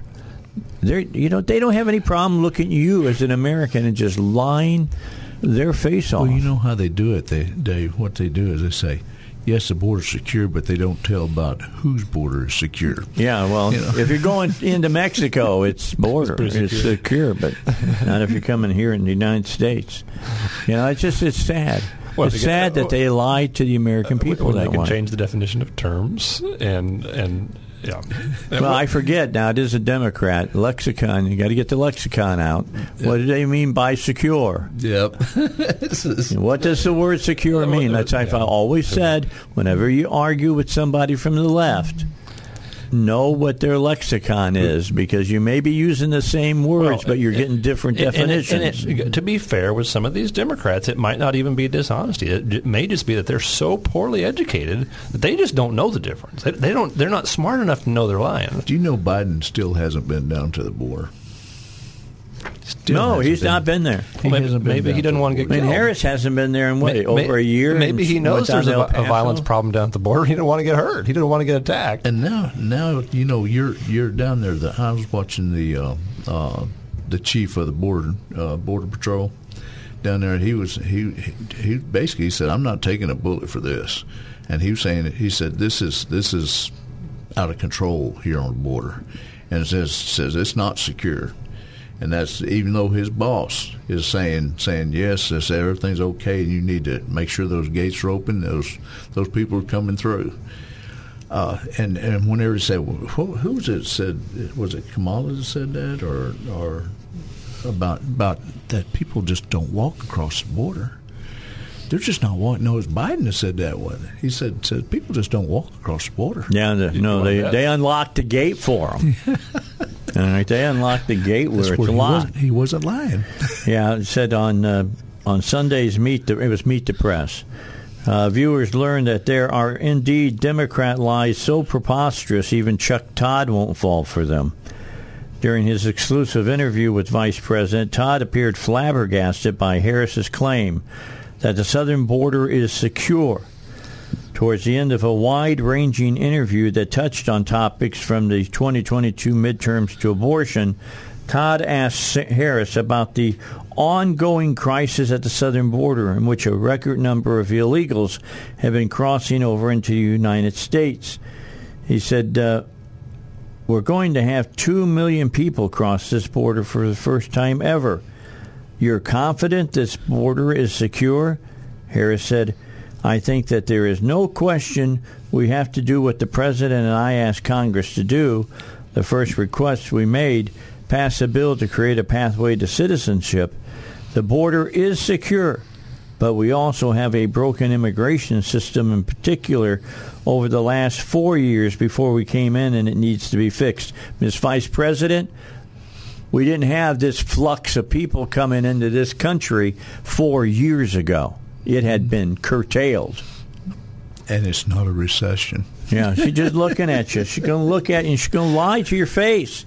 They think that you're so stupid they can lie to your face. Well, I mean, they, uh, they got ele- she, she got elected for crying out loud. Maybe she believes that the people are stupid. I mean, there, there's there's some I truth think to they that. do. I think. Well, there, uh, there's some there is some there's some degree of truth to, to them thinking that people are stupid. I mean, we can tell them anything and they'll believe us because we are the the we Well, I are mean- the authority. Well, they, they've they've got a, a monopoly in the so-called education institutions across the United States. They've got a monopoly in a lot of the public schools. They they they, they are the teachers, quote unquote, and so people believe them in many cases, which is incredibly unfortunate.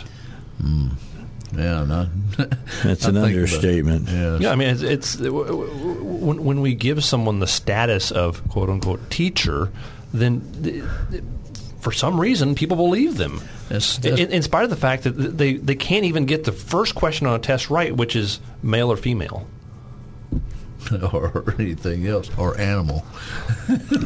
are you a giraffe? All right, let's get a break in. Pat Davis What are your pronouns? can save you some money, 30 to 50% on health insurance. I've been talking about this for a long time. You know this. And if you haven't called, I got a question why you haven't called. Why wouldn't you want to save 30 to 50% on your health insurance? I know you're going to say, well, I didn't call because it's too good to be true. How do you know? I can give you countless people who have called Pat and found out that what he was saying was absolutely right. That he can save you 30 to 50% on health insurance. He can get you away from no copays. He can cut down your deductibles. If you're a self employed individual, he can save you a lot of money. And if you're a small business owner, you want to still apply, uh, give uh, health care, uh, health insurance uh, to your workers, Pat Davis is the way to go. His phone number is 501 605 6935. 501 605 6935. Or visit him online by what everybody knows him as, Your Health Plan Man. It's yourhealthplanman.com. We got to finish it up, man. And we're ready already to finish the first uh, two hours of this show. Unbelievable, guys! It- it is. We have we have touched on all the big issues today that uh, we've done. I'm I'm trying to track down a rumor, and I won't tell you what the rumor is because it's a rumor. So I'll, I'll, I'm just waiting until I find out if there's any truth to the matter. But I, I just want to know how long is it going to take the folks of Little Rock to get rid of this charlatan, the charlatan who's the mayor right now? I mean, I look. I understand you have a lot of pride in your race. Okay, I understand that. I don't have any problem with that at all. But your your young men and women are bleeding out in the streets of Little Rock because you have an inept individual running this city. And it don't matter if he's the same color as you, as you are. You need to throw him to the curb and move on. You got to move on. And breathing's pretty valuable too. I, mean, would think it's important. It's really important. I mean, keep- keep Absolutely. staying alive is pretty important. People people really need to realize here in Little Rock that you do have a problem. I agree with you, Dave. You got a you got a real you got an elephant in the room, and you don't you're not. He's you're a not charlatan. Yeah. This is a guy who, by the end of the year, by the, their own their own uh, information coming out of from FOIA, that will have spent almost nine hundred thousand dollars to protect his butt. Oh, personal security. Yeah, just he's picked up in the morning. He's taken to lunch. He's taken whenever he wants to have a drink. He, he's taken out to go watch the Razorbacks play. He travels all over the country. He's charging it to you. It's just like you said uh, earlier uh, in in the show, Wayne. He's got he's got credit cards that we're not knowing how much that he's uh, that he's charging on them because they refuse to uh, do FOIA requests. They're breaking the law on that. Somebody needs to go to jail on that. FOIA request violations are, are criminal offenses. Yeah, And- they and- and- need somebody needs to go to jail. Right, and the- these these government officials who refuse to comply, they need to be charged and arrested. The, these, the, the the fact is that if you and I break the law, we're liable to arrest. Why is it for some reason that prosecutors or sheriffs or police chiefs, for that matter, are not bringing charges?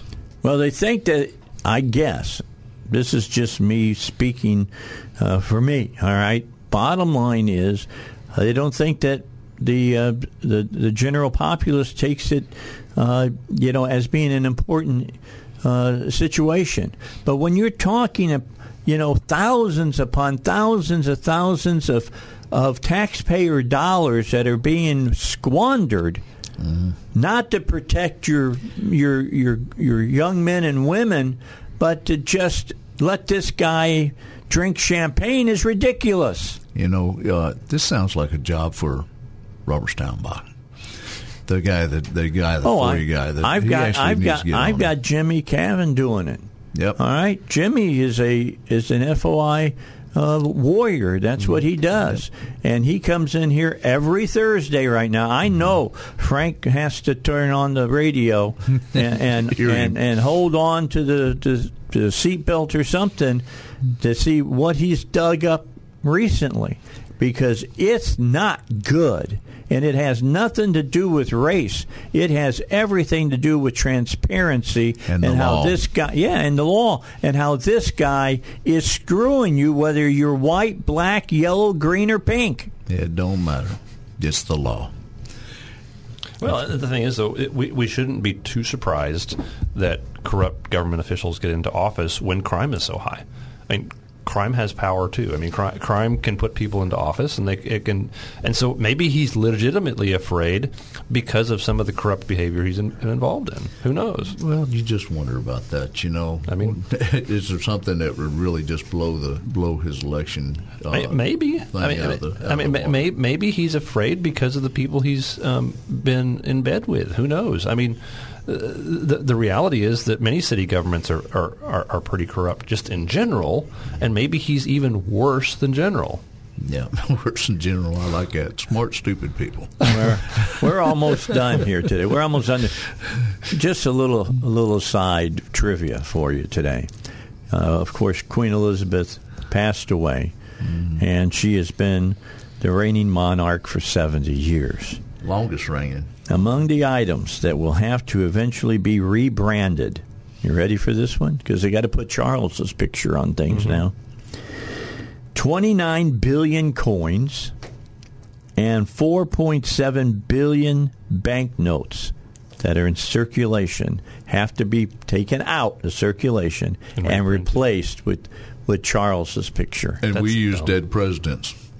You know? It's cheap. Yeah. It sounds like it's cheaper to use dead presidents. It's cheaper to use dead presidents.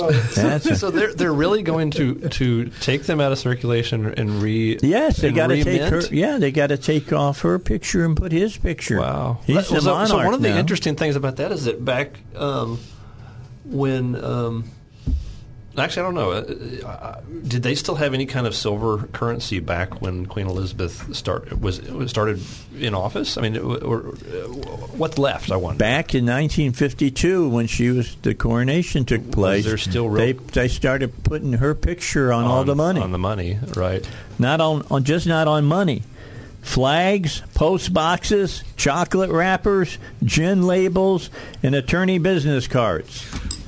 You know, it's, think about it. It costs a lot of wow. It, it costs a lot of rebranding a monarchy, doesn't it? yeah, rebranding. That's where he goes. I just think it's interesting that Americans are still so enamored with the monarchy. Why, why do we care? Yeah, well, I care because of historical. Well, there's things, historical but that's value, it. But, but, it's it's not like you know we fought a war with those people because they were evil. Yeah, I mean, and they've maybe improved a little since then, but but they, are still pretty bad. They've still got socialist policies that are uh, that are, they're not ashamed of, and yeah. But you know that our our government is basically is is modeled a lot after their government. Oh, sure. Yeah, the parliament there's, and all the rest. There's some, sure. some of that left over, but we don't have a king. We don't have a judicial branch. Only because Washington is, refused to be declared king. That's the only reason. right. They wanted to, right. and he so, said, "No, so got, I'm going back to Mount Vernon. See you later." Right. So we've got some right. decided differences. Paul, thank you very yes, much. Sir. Wayne, thank you. Oh, thank hey, you Blue Keller us. coming up at nine o'clock on the Dave Elswick Show.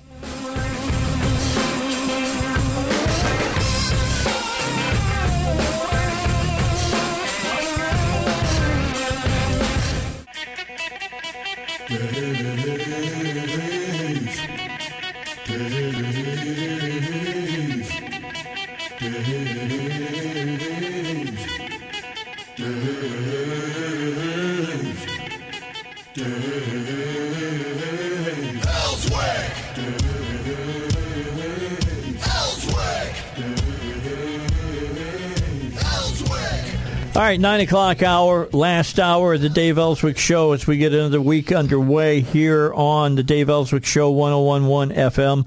Uh, the answer. Uh, Blue Keller is going to be on with us during this hour. We're going to talk about the uh, sheriff's race here in Pulaski County.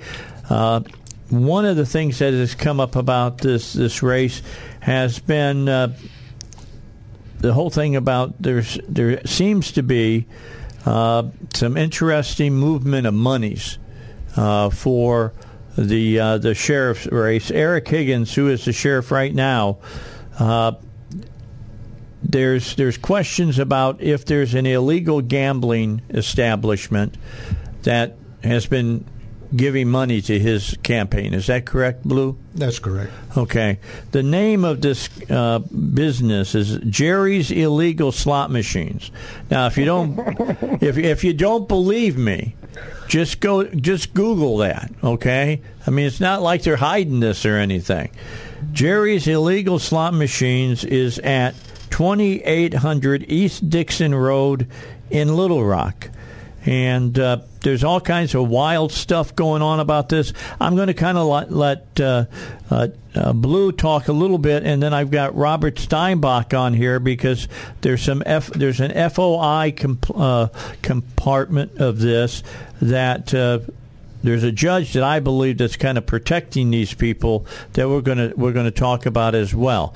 Blue, bring us up to date. How did you find out about this, and what exactly is happening here? Well, we were contacted by concerned citizens um, who said that they had evidence that there were some irregularities taking place down there, and uh, they wanted to provide us with that information. Now, this is Jerry's illegal slot machine. It, well, at that it was previously it was Jerry's Deli. No, uh, Deli. Okay. okay. Uh, and anyway, so in uh, we ended up receiving a um, uh, a video of uh, officer, deputy showing up and uh, making contact with the owner, and in the video you can see the slot machines in operation or at least turned on.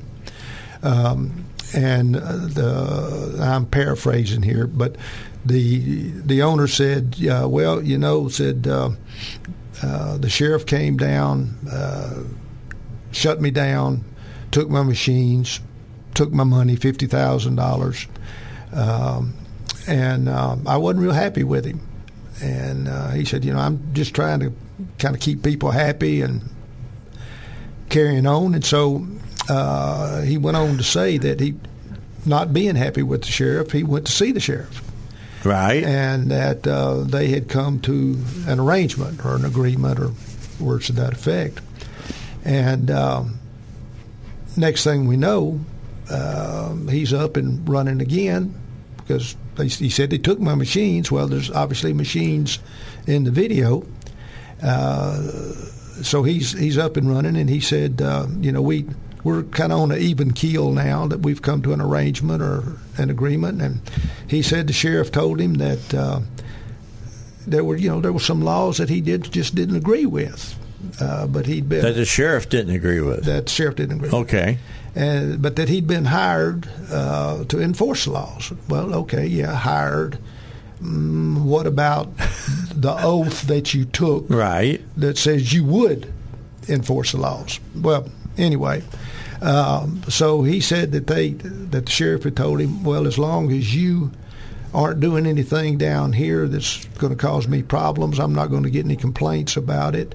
I'm not going to come down there and and and look around and see what you're doing or not doing. Well, okay. Uh, and then the next thing we know, uh, our one of our investigators is checking out the financials, and lo and behold, here's a two thousand dollar donation, and the guy said, you know, he said, well, I, you know, now I like the sheriff and. I I support the sheriff. Uh, you know what is that called? Is his campaign fund or, okay. or whatever, and and there it was two thousand dollars. So um, you know, as as a minimum, uh, that just doesn't look right. And you know, I, you I just think can't see you don't how, think that looks right? how, how, the sheriff could could be taken um, donations from people that are or have been charged by the sheriff's office for committing illegal activities and are uh, going to trial for it. And so um, the FOI process there, things were supposed to be squared away. He, we'd been told we couldn't have the information because it was ongoing investigation. Well, uh, technically that's not correct because that had already been turned over to uh, the prosecutors. Prosecutors um, and the defense they had come up with a plea arrangement, and they said, well, you know, this will all be this will all be made available to you uh, right before your court date uh, because and yeah no Okay. it's uh, it uh, was conveniently moved back till after the election. All so right. take that however you All want right. to take Well, it. Robert Steinbuch is here. All right. Robert did some FOI work on this. What have you found out, Robert? What exactly is going on? I, I, from what I understand, is this Judge Fox that's involved with this? Yes, yes. Uh, Judge Fox uh, protecting the hen house, you know.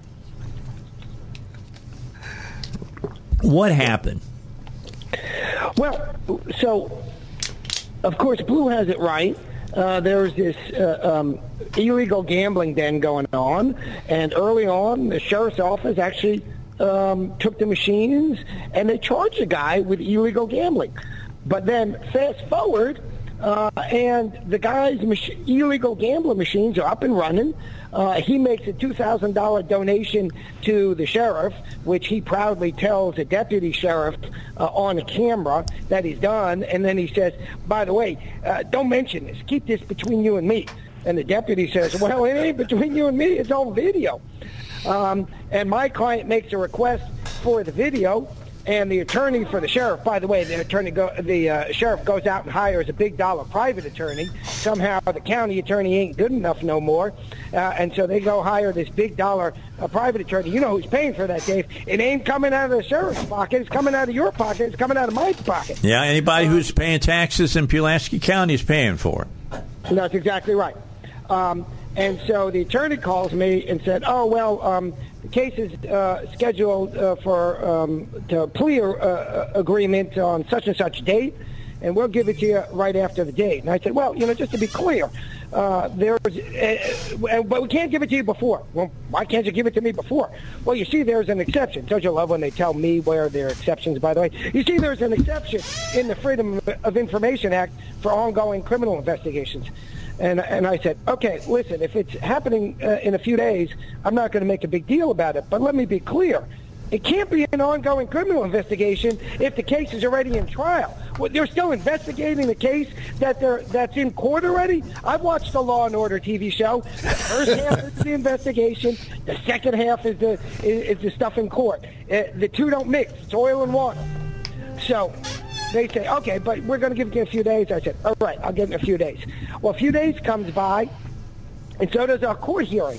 And sure enough, in court they said, oh, well, you see, you see, uh, he's decided to postpone that plea. Uh, he's going to go to trial or something. Not clear to me. I think he's going to go to trial. Um, and, of course, they postponed it to a couple weeks after the election, and so we can't give you the documents. So we say, uh, uh, um, well, that's okay. We, we're entitled to it. It ain't an ongoing investigation.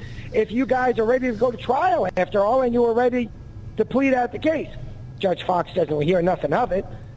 Doesn't care about what the law actually says, seemingly. Uh, and uh, so, uh, so far we haven't gotten the records. We already filed our notice of appeal that we're going to appeal that issue. We ain't going to get them before the election, mind you, uh, but we got to straighten out this just just made up uh, orders uh, from the court that have no basis in law and have no basis in fact. And so, in some, we got here a guy uh, uh, operating illegal gambling den. Here, one thing I wanted to add is uh, I got wind that this deputy who was there and saw all of these illegal gambling machines reported it up the chain. Well, there's some illegal gambling. The guy is under indictment, ready to go to trial for running illegal gambling machines. A deputy sheriff reports he doing it again, and he hasn't been charged again. The machines are still up and running. I mean, this is this is Boss Hogg Dukes of Hazzard corruption right here. Yeah, um, and this guy gave two thousand dollars to the campaign of the sheriff, correct? Oh yeah, oh yeah, and he took it and he kept it. Now, how is it you don't return that money? You know, is it not a conflict of interest of some sort that you're prosecuting the guy and he's writing you a check? I would think so. I gotta laugh, but yeah, you're right. It sound, this sounds like Dukes of Hazzard. It really does. Right? right? Unbelievable. I mean, come on, Cletus, get off, get off of it, and get to work. Well, then subsequent to that, uh, there was a call to the sheriff's office asking for a response, wherein there was an individual who had apparently, allegedly, um, tried to use a counterfeit $100 bill in one of the machines. And so that that's the call, by the way, if I may interrupt, Lou. That's the call that resulted in the deputy going down there and filming all those illegal machines. So, I mean, it takes really, as they say, and I think it's permissible on the radio, a brass set uh, for uh, for a guy who's running the illegal gambling den to say, "Hey, uh, deputy sheriff." Someone tried to pawn off an, uh, a counterfeit hundred on me at my illegal gambling den. Isn't isn't wasn't that the one that the hundred dollar bill got hung up in the machine? That's correct. I don't know what physically happened because the machine. Well, the machine figured out it wasn't a real deal. That's what oh, it was. Maybe so. And maybe that's what happened. Okay. This is crazy. You hang in there with me, Robert, just for a few moments, Yeah. if you will. Duke, uh, Yeah. uh, we've got we got Blue Keller here with us on the Dave Elswick Show again. Let's go back, and I'll I'll, I'll re-encapsulate this when we come back. But I got to get a break in right now, dealing with ICU protection. You want to protect your uh, resident or your uh, uh, your business, uh, then get your security through uh, Billy Mack and the folks at ICU Protection. They'll take care of the door and window sensors. They'll take care of the uh, indoor and outdoor cameras. They'll take care of a, a doorbell camera, motion detection, all of that, whether it's at a home or it's at a business. Now, full disclosure, I get my uh, protection through ICU protection. I uh, I pay uh, my fee every month uh, for Billy Mack uh, to keep an eye on my house, and I love this. I love what they've done. It's they've done fantastic things uh, for security. Uh, these are the guys who take care of Nuke One. If they take care of Nuke One, I'm sure they can take care of your home or your business. But what you need to do is call them 501 205 1333. 501 205 1333. And on top of that, know this you'll pay for the service. That's the way it should be. But you won't pay for any of the hardware that they hooked up at your house or at your business. That's right. The cameras, all that, that all belongs to you. No charge. Pay for the service, not for the hardware. 501 205 1333. That's ICU Protection with Billy Mack. And you tell him you heard about him on the Dave Elswick Show. Let's get back. Let me let me uh, bring this around so you know exactly what we're talking about. There is a business called Jerry's Illegal Slot Machines. It was known as Jerry's Diner. Deli. Deli at one time, who had illegal slot machines and was told by the sheriff, Eric Higgins, that he couldn't do that kind of stuff, and they confiscated and $50,000 $50,000 uh, as well. Well, the owner went down to see the uh, the sheriff and worked out a deal with him. He says, and uh, thousand dollar contribution to the sheriff's uh, run for reelection uh, for the sheriff of Pulaski County. And suddenly, the machines have shown back up. And it's not uh, the deli anymore. It's Jerry's Illegal Slot Machines by Google. That's exactly what it's called now at uh, 2800 East Dixon Road in Little Rock. And uh, nothing's happened to this guy. Evidently, he may have to appear in front of a, of a judge. He's got himself a lawyer. Robert has been trying to get information through the Freedom of Information Act, but he's been stymied by a judge. Is that correct, Robert? Well, that's not entirely uh, true. I, I I got a bunch of records uh, from them, or my client did, to be clear. Uh, and uh, what happened was my client made a bunch of requests. This video was just one of them, and uh, they the sheriff, who has no transparency uh, effectively to speak of, uh, didn't give over the records.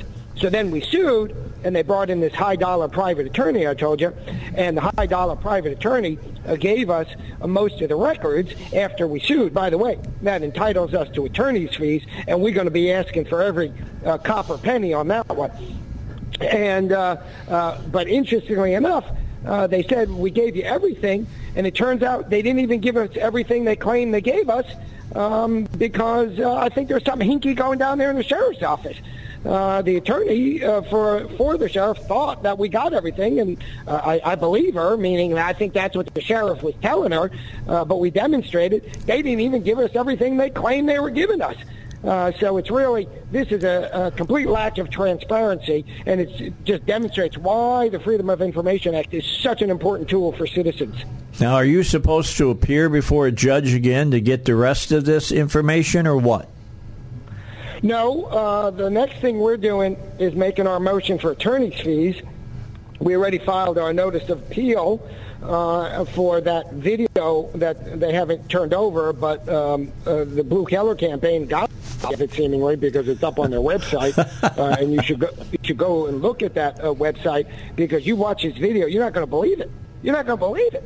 Uh, so uh, go to Blue Keller's, uh, I don't know, Facebook page, and uh, I saw it there. I reposted it. Uh, that's some amazing video. We never got that video pursuant to the Freedom of Information Act because of the false claim, false claim that there was an ongoing criminal investigation. Well, there ain't no ongoing criminal investigation Gotcha. when you're ready in trial. All right. All right, I'll let you go. I'm going to keep Blue here, and I appreciate you on a very short notice, uh, Robert, for joining us here on the Dave Elswick Show. Always my pleasure. God bless. All right, bye bye now. All right, Blue, let me ask have you turned this over to the uh, TV stations here in the city? We've tried. Uh, it seems like nobody. Are they not interested? We have not found anyone that is yet. Really? How, how how how long has it been since you told them that this was going on? Uh, about the same day that it came out. That was uh, what I believe was Friday week ago, and um, it's just um, they're not they're not picking it up. It's been interesting uh, watching the election this year because it seems to me that the TV stations uh, in in Little Rock, and I don't like to point fingers at my brethren in in in the uh, journalism halls uh, here in in Little Rock or anywhere else.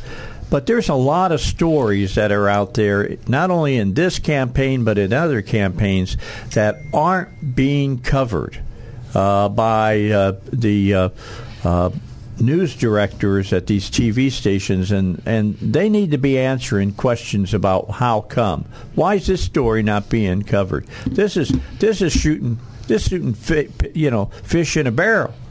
It's been offered to them. It's easy. This is not even hard, and uh, they re- they refuse to get into it. Well, Blue is going to be here for this hour, but I, I want to talk to him about. Hey, look, we're, we're seeing what this guy is doing, and, and what he's doing is wrong. Uh, it, I'm of the opinion it's totally illegal. Uh, that he's complicit in crime, and uh, let's let's spend some time. How do you clean this kind of garbage up, uh, Blue, if you get elected?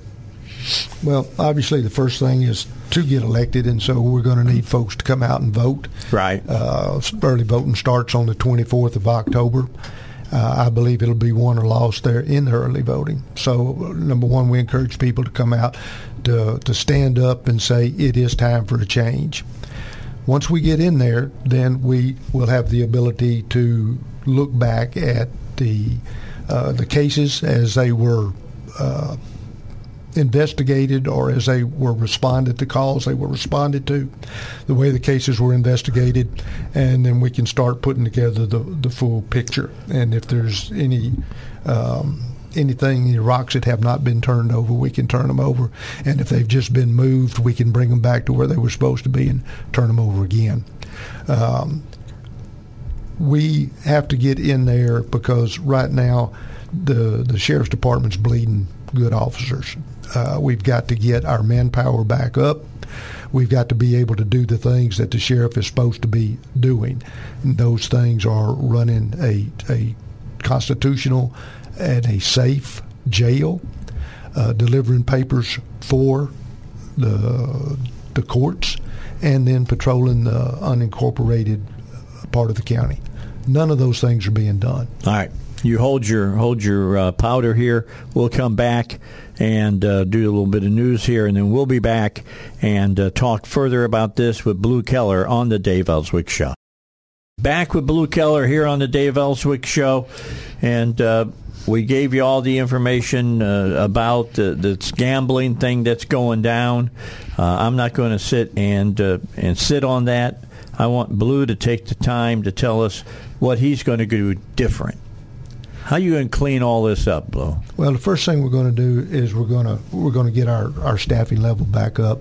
We've got to do that because we've got to get officers back out on the street. We've got to be making contact with the folks that are doing uh, the nefarious things.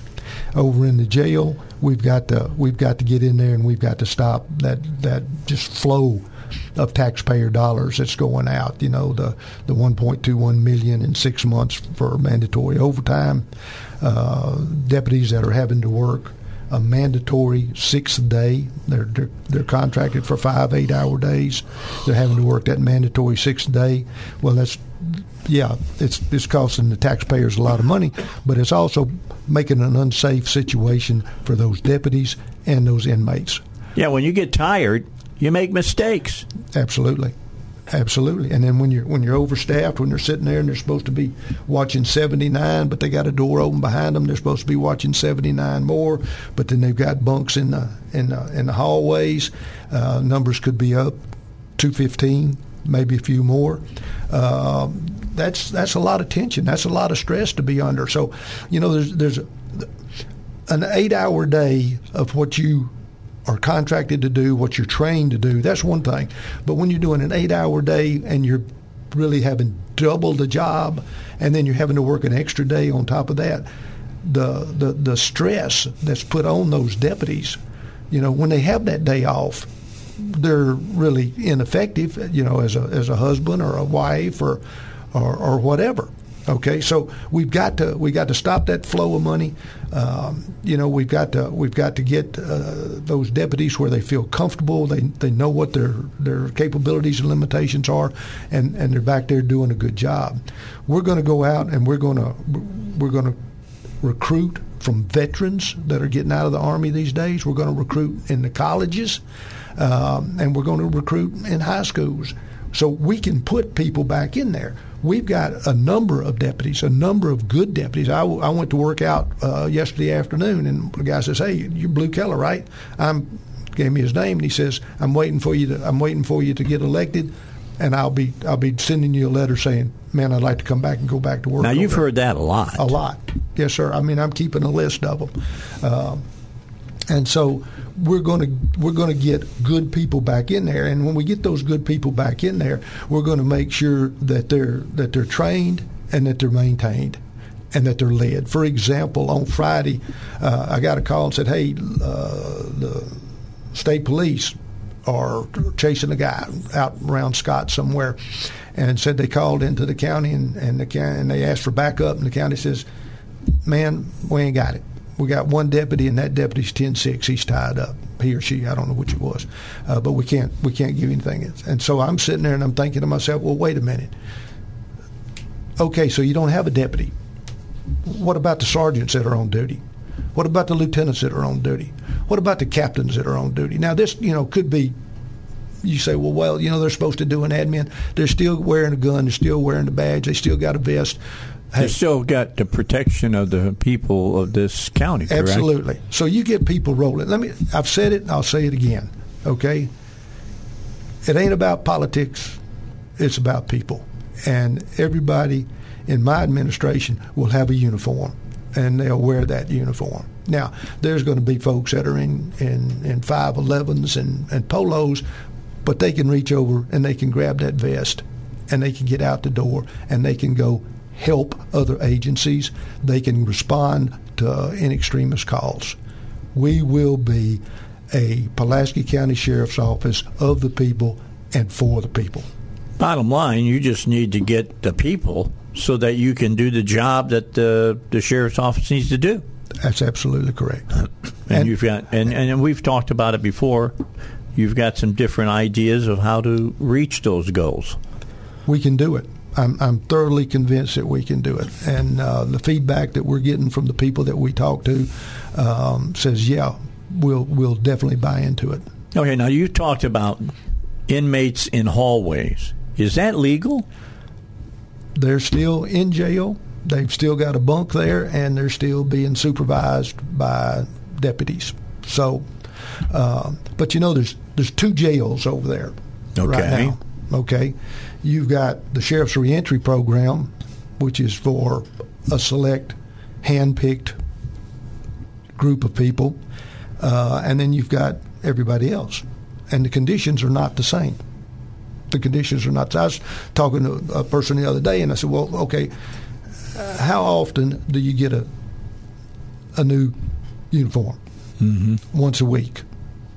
Okay, it gets washed once a week. We get it over on the reentry side three or four times a week. And then they said, well, oh, we're also moving the washer and the dryer in over there. You know, eh, jail, well, I've also been told to start with that the uh, Pulaski County Regional Detention Facility is not a state approved reentry portal. But it seems to me like all the emphasis is being put on the reentry program. Okay? Well, number one, we need to get state people out, uh, state prisoners out. We need to get federal prisoners out of the jail. It needs to be the Pulaski County Jail. Now, granted, as people go through the process and they are sentenced, then the state has got like 31 days to get the, the, the sentencing order down and the movement orders and, and get them out Correct. where they're going. Okay, so you have to deal with that. But for example, the other day, uh, you drive by and you see deputies out mowing grass. You see deputies out weed eating or, or leaf blowing or whatever in their uniforms in the heat. Well, you got a whole lot of inmates that are sitting in there with their feet propped up watching 55 and 65 inch televisions while the deputies, that just doesn't work for me. Well, We I to- would go along with that. We, We- need a little Joe Arpaio kind of uh, love being put there. I, I don't think we should go that far. But the point Give is, him a bologna sandwich or something. we need a, a work service program in the jail that will uh, take some of the pressure off. And, and, you know, I don't know, but I would think that if you're sitting there in jail and you got a, a few days that you're going to be there, I'd just soon be out mowing grass as I would be sitting there looking at the same four walls. You Yeah. know? So I, I think we, we're, we're, we're doing a, a service, okay? Uh, you know, people get get uh, sentenced uh, to community service and other things. So, you know, let's let's find ways and means to get the things done. But everybody in that jail needs to be on the same wavelength. You know. Now, am I am I against second chances? Absolutely not. Okay. Uh, I believe that there's ways and means to accomplish that, but it needs to be through programs that are established and they've got proven track records, um, and their their their their task, condition, and standard of those programs can be articulated. They can be read. They are written down, and they are for everybody to be able to take advantage of, not just a select few. So everybody knows what their job is and how to do the job that they've been given. Absolutely. I don't see. I, I look at like a sheriff's department or a uh, you know the police department, kind of like the military. I mean, it's got the same kind of a feel to it. That uh, you you have a, a, a chain of command. You know exactly what you're supposed to do, and you damn well better do it. That just seems the way it should be. That works for me. All right. All right. And you want to be the guy that's uh, you know at the in the, the top of the food chain, telling everybody how to do what needs to be done, and making sure they have the proper uh, teaching and stuff to be able to do it. Exactly.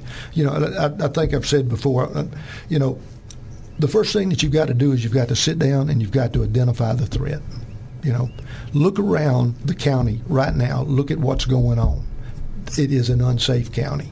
Okay. Yeah, it definitely is. And and being unsafe, it, it is a, there's a whole lot of ripples that go into that. How do you attract companies?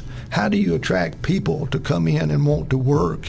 Uh, you know, you can have a whole lot of jobs, but if people don't feel safe getting to and from the job, or their kids going out to the parks, or to the movies, or to the food courts, you know, um, they're not going to come work. Mm-hmm. They're not going to come work. I've been told that the sales tax revenues are going down in Little Rock, but they're going up in Conway and they're going up in Bryant and other places. You know, you can go shopping at the same stores, basically, but feel safer. Exactly. Okay. So we got to identify the threat. We've got to work together. You know, when I said a while ago that you know we we, we didn't have anybody supporting the, the state police on Friday, we've got to work together. No one law enforcement agency in this county is going to be able to do it by themselves. So we identify the threat jointly. The threat then in each of the organizations will determine the mission that that organization will have to counter that threat. That mission will dictate the personnel and equipment that you will need, and that personnel and equipment will dictate the budget that you need. And then that budget that you prepare needs to be 100% transparent. It needs to be, you know, Dave Elswick needs to be able to call up and say, hey, I got a question about your budget. And I've, I've seen or I've heard or whatever. And then we should be saying, okay, Dave, come on down. We'll lay it out on the table and let you look at it and see where every single penny's going. It's the way it's supposed to be. That is the way it's supposed to be. Blue Keller is our guest. We're going to have him for a few more moments here on the Dave Elswick Show. Don't forget about East End Towing. They are ready to help you when you need help. Uh, they they uh, look a part of the Arkansas Towing Recovery Board, licensed insured tow operation, every truck permitted. Uh, they know what to do. They know what to do after you have to make that 911 call. What's the process? When the police arrive, take a report. The vehicle needs to be towed. Uh, where do you have the right to request your tow service? Uh, impound yard rules. All of that they can help you with. No matter the situation, East End Towing can handle it, has all the answers. All you got to do is call them 501 888 8849. That's 501 888 8849. That's East End Towing. Blue, let me ask this question of you. I mean, I always thought that there was people who worked with the the sheriff's department uh, to kind of help fill in the gaps. You know, like uh, c- civilians or whatever. Well, are you talking civilians or are you talking about reserve deputies? Okay, reserve deputies. All Okay. right. All right. So What what's going on with that?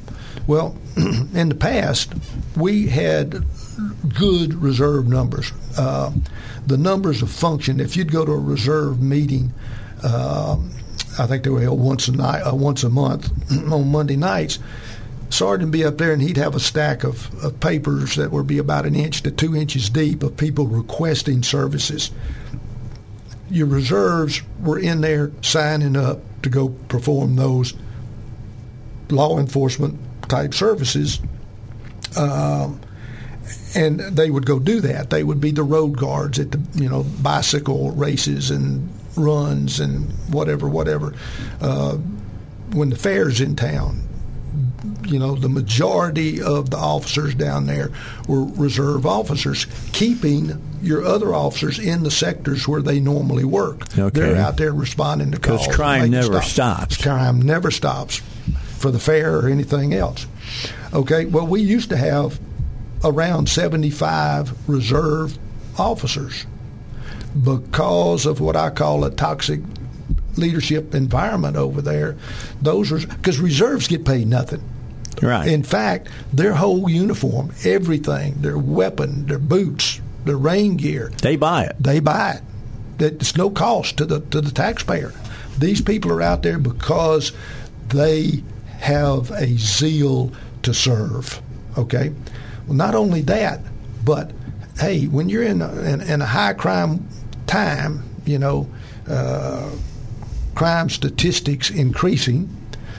You're in this high crime time, then now you can put two deputies in a vehicle.